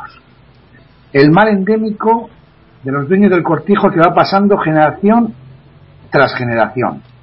De Hierro a Raúl, de Raúl a Iker. Es decir, yo aquí soy el que, el que manejo el cortijo, yo soy el señorito que voy a caballo, mientras los demás, pues estéis ahí a pie de, de ¿no? Entonces, para mí la, la llegada de, de Hierro eh, es una llegada de, vamos, de pájaro de mal agüero, sinceramente. Eh, tú comentabas la foto con Raúl. Hijo de puta, es que yo eh, eh, solamente faltaba Iker. No, no, si estuvo, estuvo también. Yo vi corrillo de los tres. Joder, pues, pues entonces ya me estás, de, ya vamos, ya eh, me deja descuadrado, ¿no? Porque, entonces, ¿qué significa esto? Esto significa que va pasando ese mal endémico de uno a otro. Y para mí es algo que hay que estirpar, ¿no? Porque, pues por todo lo que estamos hablando en, en este podcast, ¿no? Por ese síndrome de barriga llena, por ese eh, yo aquí soy el que el que manejo la situación, por ese eh, tema con la prensa, y al final el problema, yo creo que Hierro no viene a solucionar nada. Hierro viene a meter caña, pero para mal. Es decir, vamos a coger y vamos a, a- a seguir manteniendo el cortijo de los santos inocentes. Solamente falta la milana bonita. que No sé pone será. A ver, Jesús, tú creo que discrepas un poco de esto. Yo discrepo un poco, me, me parece, un- con todo el afecto, un poco retorcida esa, esa visión, ¿no? Yo creo que, para empezar, creo que Hierro tiene, tiene mucho carácter y esa, esa falta de, de veteranía que, que- que hemos, que hemos eh, sufrido con la, con la baja de, con la partida de Xabi Alonso, yo sigo pensando que la puede compensar en parte, en parte Hierro, aunque no está en el campo, evidentemente, pero es un tipo con carácter que yo creo que le viene muy bien al club. Eh, claro, mm, habláis un poco de su casillismo, ¿no? De alguna, de alguna forma es, es- es lo que estáis diciendo no sé hasta qué punto Hierro es- sigue siendo casillista, pero incluso si fuera casillista, estoy convencido que antes que casillista velará por su propio interés. Y su propio interés es que las cosas salgan muy bien porque a él le interesa. Seguro, a lo mejor le interesa que salgan mal para hacerse como primer entrenador de la plantilla. ¿Tú, tú, tú crees que de verdad tiene, tiene algo así en mente? No, no estoy tan Me- seguro. Parece, a lo mejor es muy ingenuo, ¿eh? puede ser, puede ser que yo sea muy, muy ingenuo, pero yo pienso que él, que él, que él habrá llegado allí con, con la intención positiva de, de bueno, de, De recuperar a sumar Iker. y, y de, recu- y, de, y, de, y, de, y de ser precisamente el que pegue esos cuatro gritos a los que se refería Iker el otro día, ¿no? Yo, insisto, a lo mejor soy muy ingenuo, pero yo, mientras no se vea otra cosa, eh, quiero pensar eso. ¿Alguien puede interpretar que, que Hierro es el artífice de que Casillas siga ahí, por ejemplo? Mm, bueno, a lo mejor, pero tampoco creo que Casillas se vaya a mantener ahí si sigue haciéndolo así de mal, ¿eh? Yo en ese sentido dudo mucho que, que eso vaya, vaya a perpetuarse. Miguel, entra tú, que ya creo que has, has Bueno, hecho yo, tu yo research. un apunte sobre todo esto. A mí eh, el brazalete de capitán del Real Madrid me recuerda al anillo único de poder, el Señor de los Anillos. O sea, a que cada uno que se pone el brazalete se vuelve tonto, macho. O sea, yo, yo de verdad que aquellos no sé qué demonios tiene eso, que, que todo es, es gente que se merece ser capitán, pero en cuanto se pone el brazalete eh, se vuelve tarumba. Luego en cambio sale y vuelve a ser medio normal. Es decir, hay mucha gente, por ejemplo, que no sabe que Casillas y Raúl no se pueden ni ver. Pero ni ver. Ni ver. Algún día a lo mejor Casillas quiere contar dónde estaba cuando Aragonés no convoca a Raúl para la Eurocopa de Austria y Suiza. Y decir qué estaba haciendo y qué hizo después, ¿no? Eh, no se puede ni ver. En cambio ahora está como un loco intentando ganar apoyos porque como Raúl lo mismo acaba en el club y de director deportivo, eh, pues está ahí haciendo todos los guiños que puede a ver si también se pone este de su lado como ha conseguido hacer con, con Fernando Hierro. Bueno, eh, lo que estaba buscando antes que has anunciado, estaba buscando eh, datos que publiqué ya en enero de este mismo año en Twitter sobre lo que pensaba Santiago Bernabéu de la prensa que rodea al Real Madrid. Eh, me acuerdo que busqué en la hemeroteca de ABC, eh, me leí todas las entrevistas que la agencia Alfil, que era la que había por aquel entonces, y la que se llevaba bien con, eh, con don Santiago, era la que publicaba todas las entrevistas con él y, salían reflejadas en ABC y me, me chupé mm, 400.000 tomos ahí en la hemeroteca como una rata. Bueno, pues aquí tengo algunas cosas, ¿no? Por ejemplo, si tuviéramos una buena prensa como el Barcelona, seguro que nadie se llevaría las manos a la cabeza. Pero a nosotros, en vez de ayudarnos, quieren hundirnos. Ese es el primer ejemplo. Eso lo decía don Santiago Bernabéu de Yeste. Más sobre la prensa. La prensa catalana unida está ayudando mucho al equipo. Todo lo contrario a lo que sucede con el Madrid, que tiene que aguantar impertinencias e incluso insultos por parte de gente que deja a un lado la información para dedicarse a la destrucción. Parecemos un vertedero de basuras. Toda la prensa madrileña dice que somos malos y cosas peores. Amén. Más. Es impresionante, parece, de, de- de ayer estas, estas Sí, declaraciones. pues, pues ya pasaba. 50, 60 y 70. Sí, sí, sí. Más de don Santiago Bernabéu. La prensa de Madrid nos está triturando. Mejor no hablar porque diría cosas muy gordas. Y la última, que son las que he recuperado, es que además, eh, como tuiteo tanto, ya han desaparecido y lo encuentran en Twixy de casualidad. A nosotros la prensa, en vez de ayudarnos, quiere hundirnos. En fin, bueno, Son pues- ejemplos de que llevamos toda la vida así. Eh, Toda la vida. No recuerdo qué día, qué día fue, si el día que se iba, que se, ma- que se certificó, ¿no? Que se marchaba eh, Xavi Alonso. Eh, tuiteé, ¿no? Que decía así, la gente dice que ser del Madrid es fácil. Cuando aquí todos los días se nos hunde el Titanic. todos los días pasa algo. Dani. Es imposible que, que haya un día tranquilo en este club. Es que ni siquiera cuando hay un parón de selecciones, si hay un parón de selecciones llega que Dira se nos lesiona la mitad de los parones de selecciones y si no es Marcelo. Después tenemos a Cristiano Ronaldo que cada vez que hay un parón de 15 días, pues debe ser que quiere seguir en portada de todos los periódicos y tiene que marcarse una rajada. Siempre. es que es, es imposible que este club tenga un día tranquilo. Si hay que ser madridista nos tendrían que dar algo. Dani, tú que reconoces haber llorado en la despedida de, de Hierro, ¿cómo ves la incorporación de don Fernando? Quiero matizar que lloré por el ambiente, ¿no? No por los jugadores. es importante matizar esto. Yo creo que, que es algo superfluo, ¿no? No le veo sentido ni cuando en su día estuvo Zidane ni cuando ahora está a Hierro.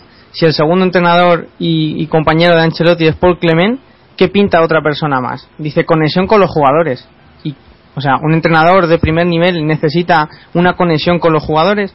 Digo, no entiendo este Real Madrid que se pone gente que no sé si para hacer una celebración de una boda ese banquillo con, con tanta gente, ¿no?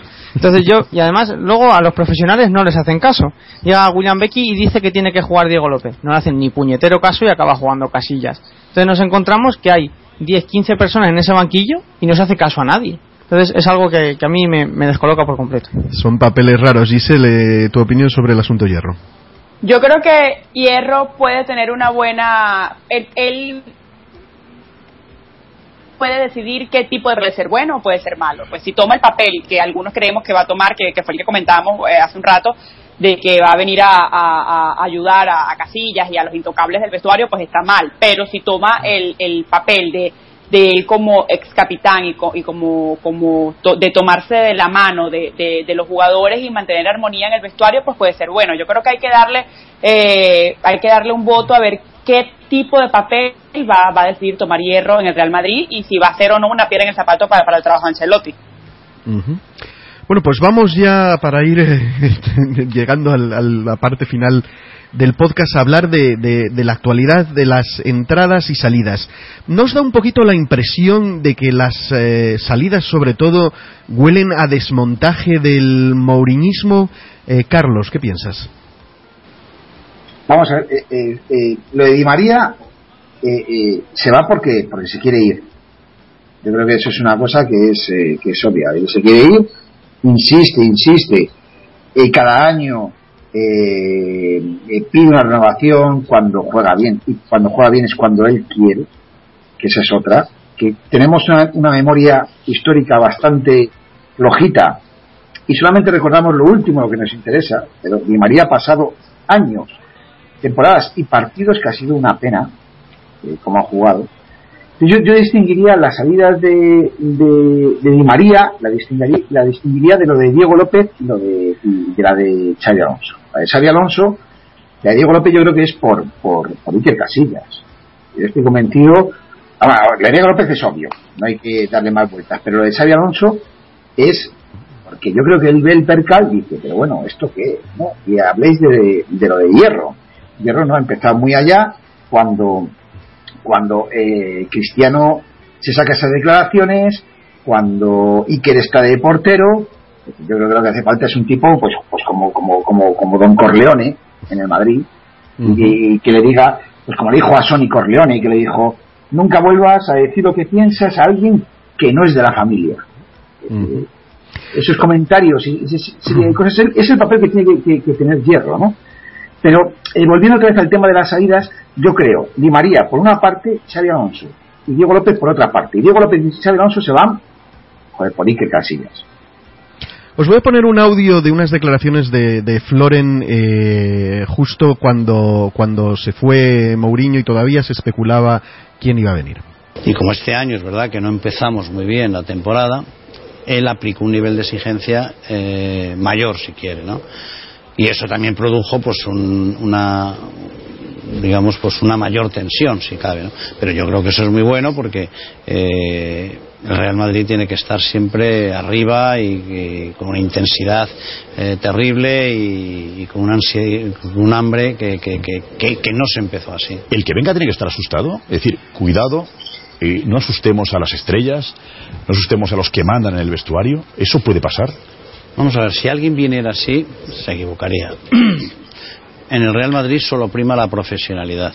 Aquel que, que no pone el acento en la profesionalidad y lo pone más en la política, fracaso seguro.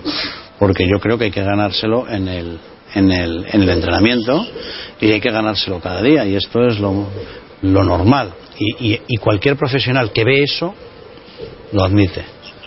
Y cualquier profesional que ve privilegios, pues al tema.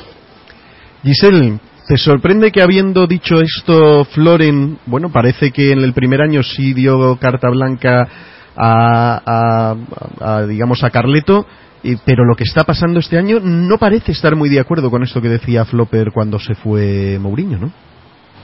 Bueno, yo creo que ya desde, sobre todo este mercado de, de fichaje, han comenzado a tener problemas con, con Ancelotti. Se sabe que pero la salida de María, Ancelotti no ha estado de acuerdo con muchas cosas de, la, de, la- de las que han estado pasando. Y yo creo que Flopper está un poco como que no quiere que le pase lo que le pasó con Mourinho otra vez, ¿no? Y está tratando él, bueno, de mantener la rienda de- de- del equipo por encima de Ancelotti. Y yo creo que eso va a traer problemas este año. Ujú. Eh, Jesús, eh, ¿qué opinas de esto que, que decía Floren? ¿Crees que Floren es bipolar y ahora de repente ha cambiado el criterio? No, pero eh, concretamente, eh, eh, o sea, yo no sé hasta qué punto es cierto que ahora no se está manteniendo eso. Con- sí se puede eh, ver el, el asunto concreto de Casillas. Es, ahí es donde efectivamente podemos tener dudas de que aquí hay un lunar muy serio en lo que respecta a, a la, a, la, a la meritocracia y a que se imponga la meritocracia, ¿no? Pero claro, Casillas está aquí, de, está de titular de momento. Eso es me parece que ya lo he dicho antes y lo mantengo. Yo no creo que Casillas vaya a ser mantenido en su puesto si sigue haciéndolo mal. Lo que creo es que eh, Ancelotti tiene la ilusión personal de rehabilitar a Casillas, de alguna manera.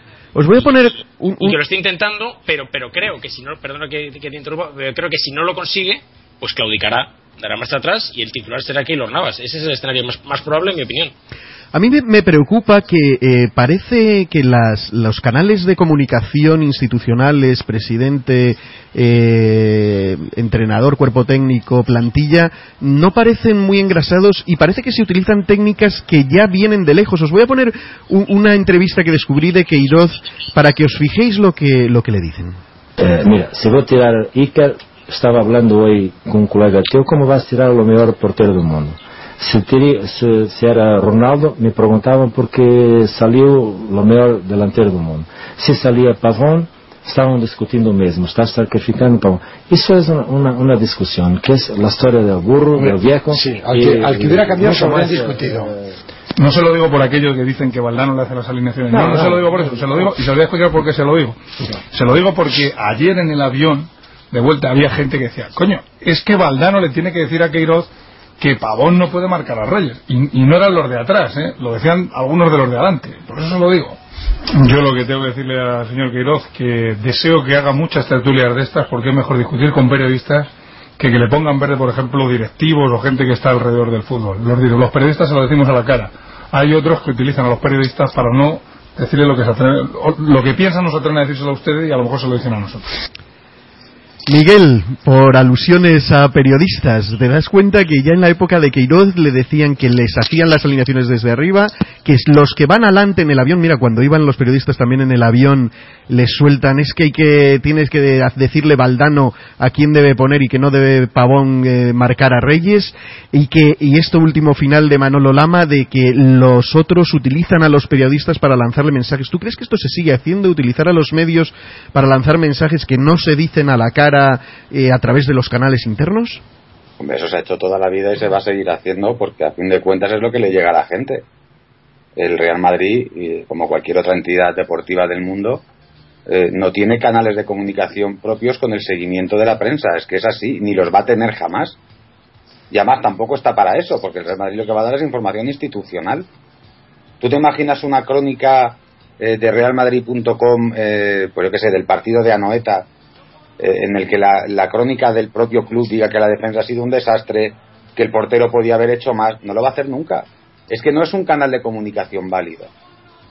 Yo lo siento y lo veo No, no, pero no me, no me refiero a los medios del club, sino a que, ¿por qué no directamente Flopper se reúne, o Flopper o cualquier directivo, con Carleto y discuten de estas cosas? ¿Por qué se lanzan mensajes que incluso los jugadores utilizan, no? Mira como No, Iker utiliza la Colino, como, como eh, Cristiano aprovecha medios portugueses para, para rajar, eh, y en lugar de decir cosas internamente, o se las dirán también y lo que quieren es hacerlas públicas. No, ta- también hay un, hay un gravísimo problema, eh, que es algo que tiene que solucionar el Departamento de Comunicación del club, y es que el Real Madrid no tiene ningún control sobre sus jugadores eh, cuando están con sus selecciones.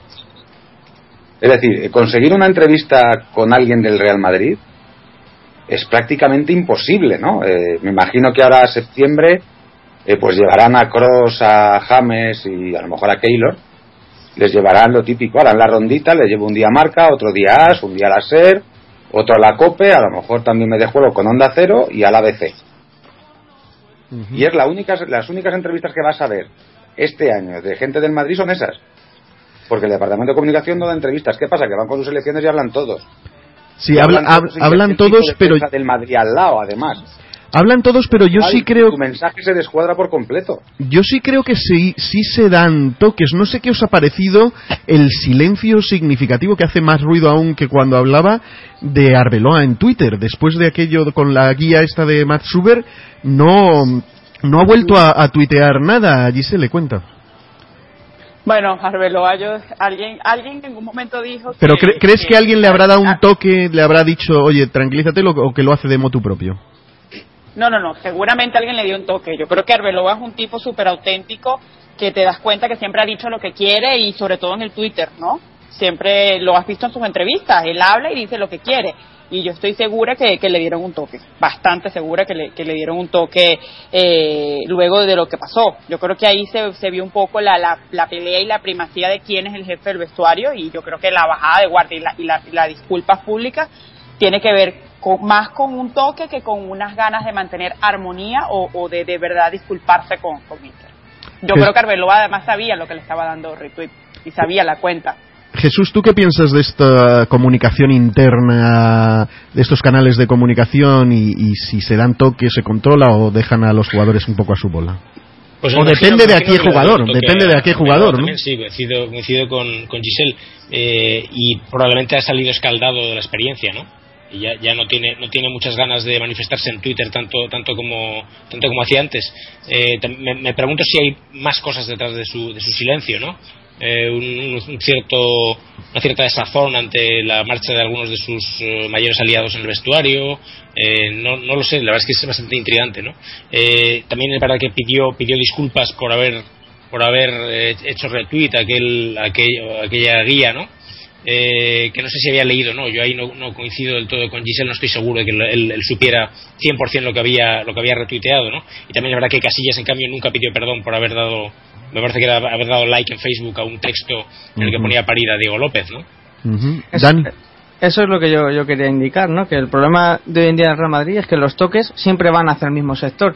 Casillas hace algo muy parecido a lo que hace Arbeloa y a Arbeloa le llaman la atención en una guía de 180 y pico páginas que lógicamente pues no creo que se haya leído todo.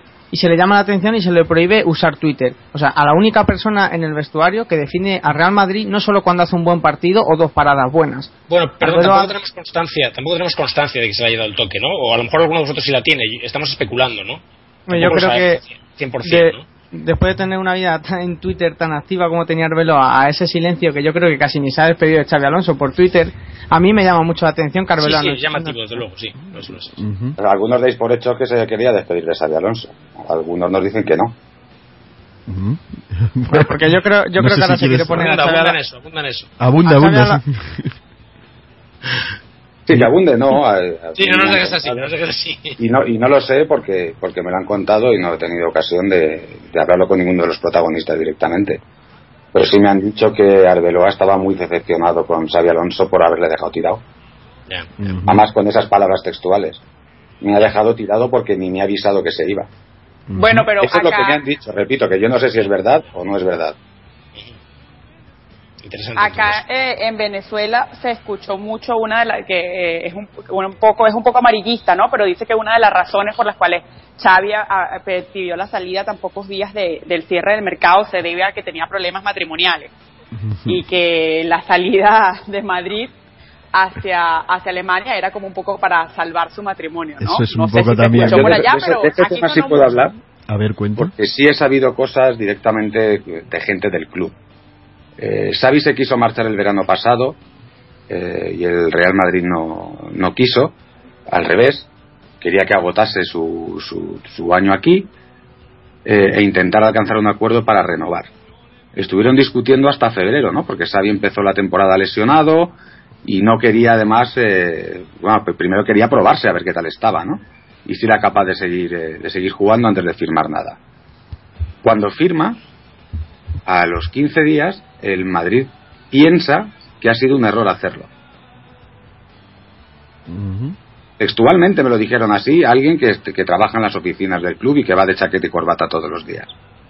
Que fue un error, que había perdido muchísima frescura, que ya no era el mismo de antes y que era un buen jugador complementario, pero la renovación era para, para ser titular, algo para lo que consideraban que ya no estaba. ¿Qué ha pasado? Que Xavi se quería ir antes, el Real Madrid le renueva porque renovar a alguien es el primer paso para poder traspasarlo, porque si le dejas ir gratis no ganas un duro. Y a Xavi pues se le presenta esta oportunidad. Es que la oportunidad más se presenta cuando se presenta. Había otro también, por ejemplo, que es Casillas, al que también le dijeron si hay una oferta que satisfaga las dos partes, no te vamos a poner ningún impedimento. Lo mismo hicieron con Xavi. Lo que pasa es que Javi Martínez se lesiona cuando se lesiona, Rafinha se lesiona cuando se lesiona y eso obliga a que Lam, que juega como medio centro, tenga que volver al lateral derecho. A Tiago Alcántara le dicen que su reparación se va, se va a estirar un mes y pico más porque no está a tope. Eh, Y Guardiola dice, macho, ¿a quién tengo yo por aquí? Y a este, y ya está. O sea, y dudar además que Xavi Alonso y Guardiola tenían buena relación es de necios porque siempre la han tenido. Es decir, tú juegas un Barça y es una puñetera guerra. Y así te lo tienes que tomar. En el campo esto es una guerra. Pero fuera, macho, mira que fuera no me preocupa mucho lo que hagan. Mientras no llames para pedir perdón por lo que has hecho en el campo, claro. Bueno, para ir cerrando y, lo- y hablar también un poquito de las incorporaciones, os quiero poner un, un último audio eh, para ver qué opináis.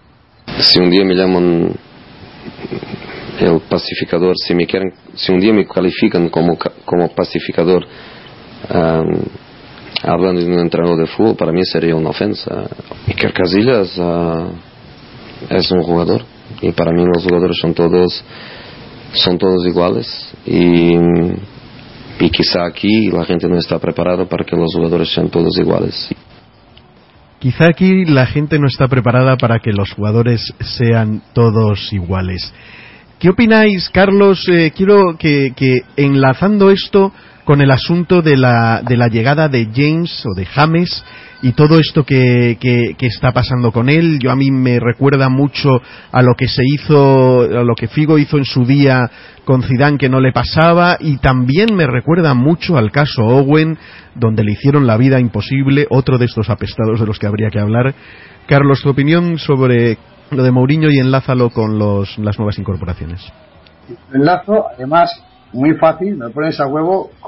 He empezado diciendo que vengo de, de revisar eh, eh, la vida de Brian, ¿no? Eh, con el de Mourinho. Y, y es como la, la escena esa que le dicen, bueno, eh, en la vida de Brian dicen, bueno, pero aparte del alcantarillado, la sanidad, la enseñanza, el vino, eh, las carreteras, ¿no? Que han hecho los romanos por nosotros, ¿no? y es lo mismo que, que- pasa con lo de José Mourinho, que aparte de, de- de presentarnos a Iker como es, de ponernos a todos en, en- pie de guerra contra la injusticia de la prensa, ¿no? Eh, aparte de, instalar la meritocracia o intentar instalar la meritocracia en el club, ¿no? Que ha hecho José Murillo por nosotros, ¿no?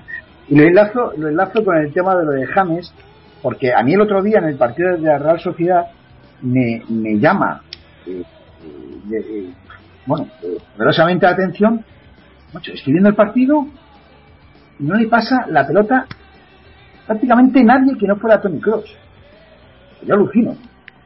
Eh, a James, que lo he seguido eh, desde que estaba en Banfield, porque allí en, en- en la Amazonía, pues bueno, de vez en cuando llegaba la señal de, de Argentina, y entonces eh, eh, veía al chico este, y digo, pero bueno, ¿cómo es posible que, que pase esto, no? Que no le pasen la pelota a un tío que te- necesita la pelota. Bueno, entonces me dice rápidamente a, a- a- a la cabeza lo que ocurrió con, con, con Figo y con Zidane.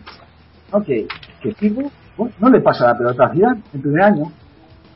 Y entonces, naturalmente, la, la mente que va muy rápido dice, "Joder, al final es esta guerra de egos, este rollo de lo que hablaba antes del cortijo y tal, del que viene nuevo, pues en vez de ayudarle por lo que sea, le hago la vida imposible. Coño, es que mi Carvajal, mi Carvajal por su banda, que incomprensiblemente le, le pone eh, Ancelotti, Anchiclotti, le pone eh, a, a- a este muchacho, a, a James en la derecha, mi Carvajal, Isco es que le ignoró, o sea, totalmente, le ignoró. Eh, y los demás igual, ¿no? Entonces, yo estaba que echaba humo por el tema este, ¿eh? No sé cómo lo veis los demás. Jesús, ¿estamos preparados para que los jugadores no sean diferentes? Y tu opinión sobre este asunto de, de cómo se están eh, asimilando a las nuevas incorporaciones por parte de las vacas sagradas. Yo creo que desde que pasó Mourinho por el club estamos un poco más preparados para que los jugadores eh, para que los jugadores no sean diferentes. Eh, Mourinho, el, legado de Mourinho sobre todo es sociológico, en, en- en mi opinión, ¿no? Y ahí ha dejado una semilla que no se puede parar y que no ha parado de crecer y va a seguir creciendo. Es decir, yo creo que hay un antes y un después de Mourinho, eh, del paso de Mourinho por el, por el Real Madrid, en términos precisamente de eh, la aspiración de la meritocracia.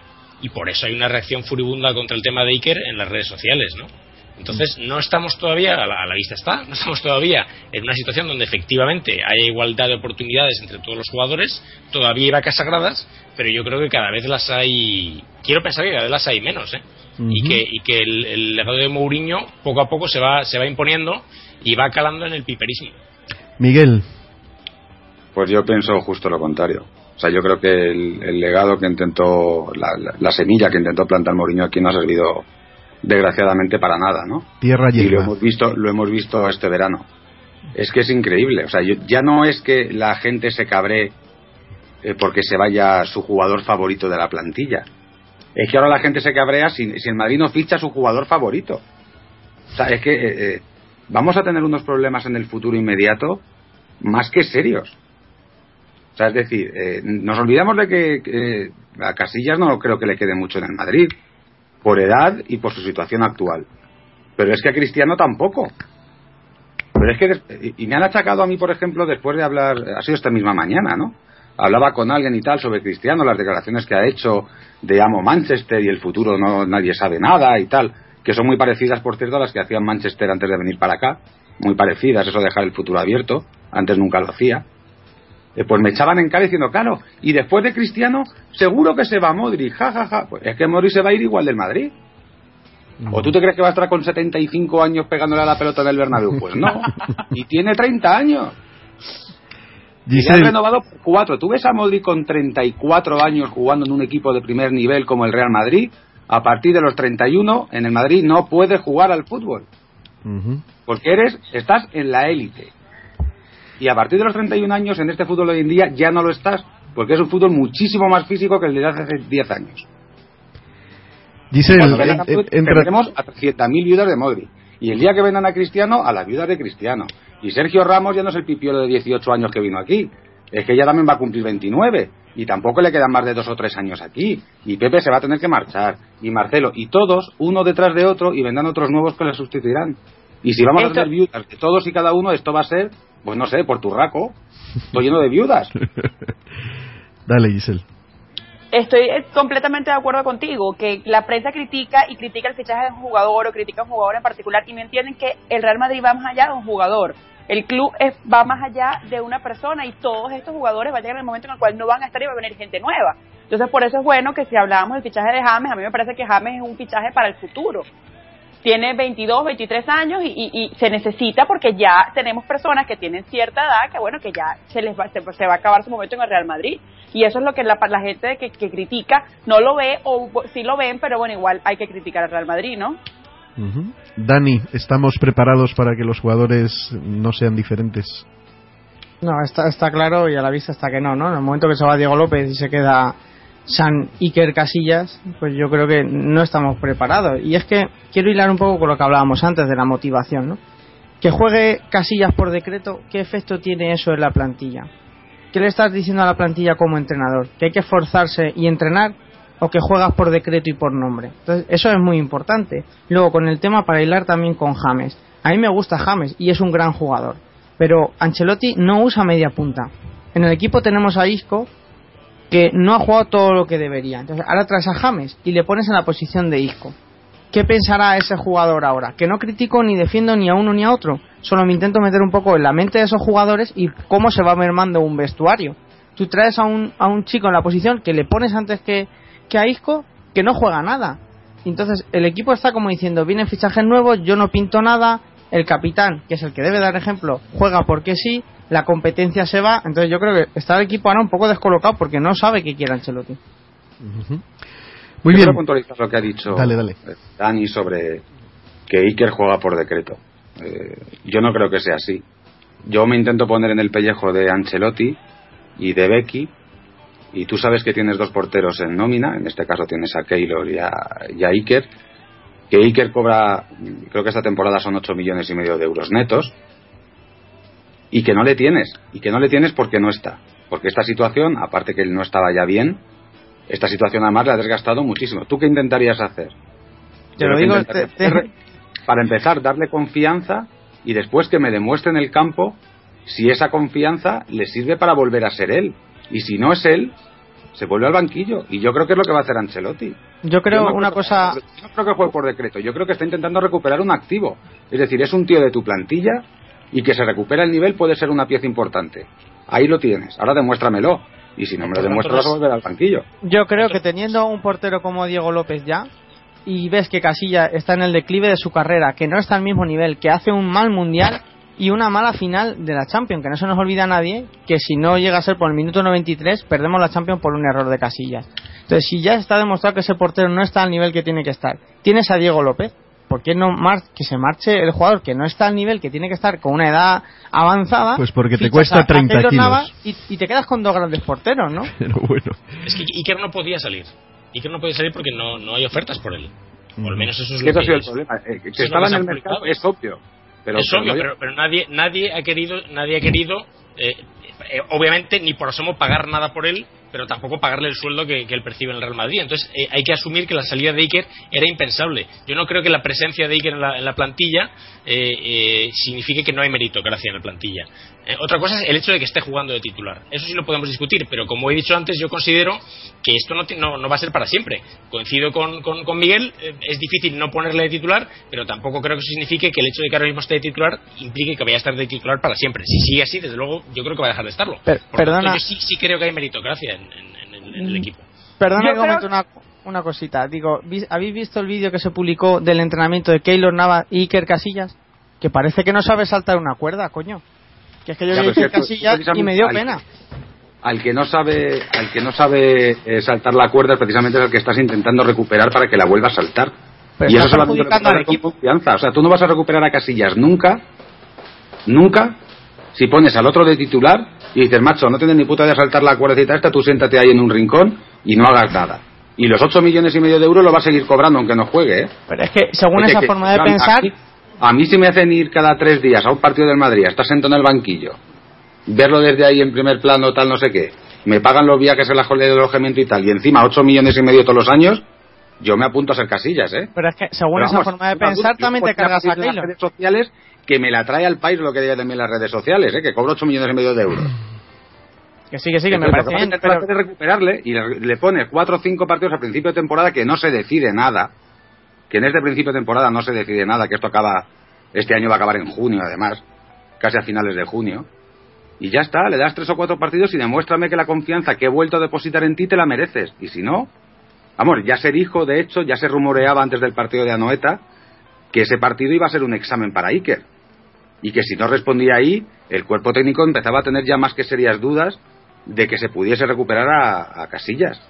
A mí me dio la impresión de que no. Yo no sé si le van a dar otro partido o no, porque también es jodido, eh, y eso lo tenemos que reconocer cualquiera, antes de un derby, con lo que ha sido, como, tal y como ha estado el Atlético este último año, decir, no, Iker, ahora voy a volver a montar un pollo en la portería de tres pares de cojones antes de un derby, no. pero es que por esa Pero regla de no, tres nunca le cambias. Más, pero ya. Bueno, eh, vamos a ir ya cerrando el tema porque vamos, estamos muy a gustito, pero yo no sé cuál es el límite de, del- de- de longevidad, no sé, de, longitud de- del podcast que, podamos subir. Como conclusión, eh, me voy a quedar con estas palabras de, de Carleto. Eh, algo tiene que cambiar y va a cambiar. Está todo en manos de Carleto, él es el que puede reconducir esta situación y darle esperanzas o desesperanzas a la afición. Comienzo por ti, Giselle. Bueno, está en manos de él, pero también está en manos de los jugadores. Yo creo que mucho, la, culpa, en eh, lo que pasó en la noveta fue mucho de los jugadores más que Carleto. Y nada, tienen que, como dicen ustedes los españoles, no, hay que espabilar. Tienen que, que comenzar a, sudar la camiseta que, que, que y saber que tienen encima el, el escudo más importante del mundo. Yo creo que es algo mixto, tanto de Carleto como, como de la plantilla. Sí, pero bueno, las plantillas pueden hacerle la cama a los entrenadores, no sería el primero Carleto ni sería el último. Carlos. Hay que tener esperanza. Sí, en tiempos de aflicción y, de, y de crisis, ¿no? Alex el de naranja mecánica, decía, si tú no tienes esperanza, estás debilitándote, y es verdad, ¿no? Es decir, yo hay que tener esperanza en que se pueda cambiar, ¿no? En que se pueda, eh, bueno, re- retomar un- una senda que yo no sé hasta qué punto es retomar, porque eh, es verdad que lo habéis apuntado antes, que parece que nos fagocitamos, ¿no? Eh, eh, el madridismo es, es, es tan auténtico, pero a lo mejor por eso, ¿no? Precisamente por, por e- e- e- esa manera de, de canibalismo eh, eh, místico que tenemos, ¿no? Entonces, pero bueno, hay que tener esperanza, si no, no estaríamos aquí hablando, está claro. Jesús, ¿esto lo puede hacer solo Carleto, lo que tiene que cambiar y va a cambiar, o necesita un apoyo incondicional desde las altas esferas? Bueno, necesita apoyo por parte de las altas esferas, evidentemente, en el sentido de respetar sus decisiones. Eh, creo que es posible que haya decisiones mm, fuertes, importantes, dolorosas incluso que, que, él tenga que tomar, es posible, y ahí lo que le toca hacer a las altas esferas es no inmiscuirse y dejarle, y dejarle hacerlo, ¿no? Si eso es así, y si cuenta con el apoyo de los jugadores, por supuesto que hay tiempo eh, más que de sobra para, para remontar la, la situación. Creo que hay algunas razones para preocuparse. Creo que todavía la plantilla está en cierto modo en estado de shock ante la baja de Xavi en concreto, ¿no? Eh, pero también creo que hay unos miembros magníficos para una, para una gran temporada y que con un poco de calma eh, las aguas volverán a su cauce, ¿no? Y en ese sentido, Carleto se destaca precisamente por, su, por ser un tipo capaz de imponer tranquilidad en, en momentos de, de, turbulencia como los que vivimos y que son consustanciales al equipo por, por otra parte no hemos hecho un repaso de ellos bastante bastante extenso no eh, yo creo que hay insisto ciertas razones para, para preocuparse pero ninguna para el alarmismo y vamos a confiar en que esto va a salir bien. Miguel. Bueno yo no voy a dudar de la capacidad como entrenador de Ancelotti habiendo estado en los equipos donde ha estado. No tengo ni la más mínima duda que sabe lo que tiene que hacer eh, pero para eso necesita de la complicidad de los jugadores. Y, uh -huh. y, lo que hay que hacer es trazar una raya en el suelo. Es decir, que llegue Ancelotti a Valdebebas trace una raya en el suelo y diga los que pasen esta raya están conmigo a muerte y hasta el final. Y los que no quieran no pasa nada, no vais a jugar y Santas Pascuas. ¿quiénes, quiénes pasáis y quiénes no pasáis? y ya está, es decir, lo que tiene que hacer es que, que esa barriga que está llena vuelva a vaciarse. Que vuelvan a sentirse un equipo. Que vuelvan a tener eh, esa ansiedad por ganar títulos. Es decir, sí, hemos ganado la décima, pero es que aquí no se acaba todo. Es que queremos la undécima ya. La queremos este año, no el año que viene. Ahora, ya. Uh -huh. Y también yo creo que nos merecemos una liga también así de vez en cuando. que hemos olvidado que, que ¿sabes? Que, que, vivimos de la liga y que picotear una liga así cada tres añitos y tal, oye, pues mira, no está mal. No estaría mal que se lo recordase. Dani, ¿sabe Ancelotti qué es lo que hay que cambiar y lo va a cambiar? Yo creo que Ancelotti hoy en día tiene dos puntos básicos, ¿no? Primero, definir el esquema y acabar de, de, encajar esos nuevos fichajes. Y el segundo, saber motivar a un equipo que acaba de ganar la décima tras más de una década buscándola. Que cuando es, es fácil mantener la motivación, cuando llevas 10 años buscando algo, pero cuando ya lo consigues, suele llegar un pico de relajación, de ya lo hemos conseguido y de conformismo, ¿no? Entonces yo es por lo que se ve, Carlos sabe poner, sabe poner calma en las plantillas. Mi duda está en si sabe poner a punto de motivación a una plantilla que ya la ha ganado casi todo o esa décima tan, tan ansiada. Pues muy bien, yo creo que aquí vamos a concluir este podcast, el podcast más madridista de todo el Internet, un podcast, como veis, diferente, un podcast que ha tratado de, perdurar en el, en el tiempo, que no sea que no caigamos en la rabiosa actualidad. Y no me queda más que, agradeceros a todos estos cinco cracks eh, inmensos que, creo que ha salido un podcast maravilloso. Yo me lo he pasado de pipa y, espero contar con vosotros en próximas ocasiones. Os voy a dejar un turno de, de, de final para despedidas que voy a comenzar por supuesto con la deferencia a la dama que nos acompaña, Giselle. Bueno, yo me la he pasado buenísimo. Yo creo que no hay nada mejor que hablar de algo que te apasione y, y esto es un tema que nos apasiona a todos en común. Eh, fue de verdad increíble por haber escuchado un poco de, pues, de, la, de la historia, del pasado y del presente y bueno, y pensar y soñar con el futuro que, que es la undécima. Carlitos. Eh, muchas gracias por, por, por este momento que yo, vamos, yo lo he pasado genial y diría eh, tres cosillas, ¿no? Una que dejemos de jugar a, a, a ruleta rusa, ¿no? Haciendo honor a, al, nombre mío de, de Twitter, ¿no? De, de Mike Gronsky, de, del cazador de Michael Chimino.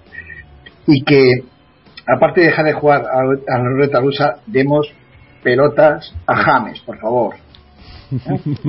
Un saludo a, a, todos los hijos del girasol. Jesús. Bueno, nada, po- poco más que decir, un auténtico privilegio estar aquí, de verdad, que, que- que gran nivel, que bien me lo he pasado. Y, y bueno, en lo que al madridismo respecta, hemos, eh, hemos conseguido este año que el mundo o tenga sentido ganando la, la décima. Y yo estoy seguro que podemos conseguir que siga teniendo sentido con la undécima también. Miguel, Yo te recomendaría cambiar tu tradicional intro de siempre, la que nos ha marcado a todos, y decir voz madridista, el podcast eh, más madridista y más cortito de todo el internet. Bueno, no, me lo he pasado fenomenal. La pena es que, pues por las circunstancias, tenga que acabar ahora y no se pueda prolongar tres o cuatro horas más. Y así ya de paso nos divorciamos todos y tal, que va a ser fenomenal esto. Dani, ¿cómo te has sentido en tu retorno al podcast más madridista de todo el Internet? Nada, ya sabes que yo siempre aquí es un gusto y un placer porque me encuentro como en casa, nunca mejor dicho, ¿no? Y yo quería acabar con algo que, que es la afición del Madrid, siempre somos muy catastrofistas en tiempo fuera de, de juego, ¿no? Pero cuando la pelota se mueve, creo que todos coincidimos en lo mismo y es que queremos que el Madrid gane. Pues espero que, que sea así. Pues así Y será. gane y el- Goleando y sin encajar goles. Así será y el Madrid eh, ganará. A todos recordaros que este es vozmadridista.com, el podcast más madridista de todo el Internet, y que corráis la voz. ¡A la Madrid! A la Madrid. Siempre fiel.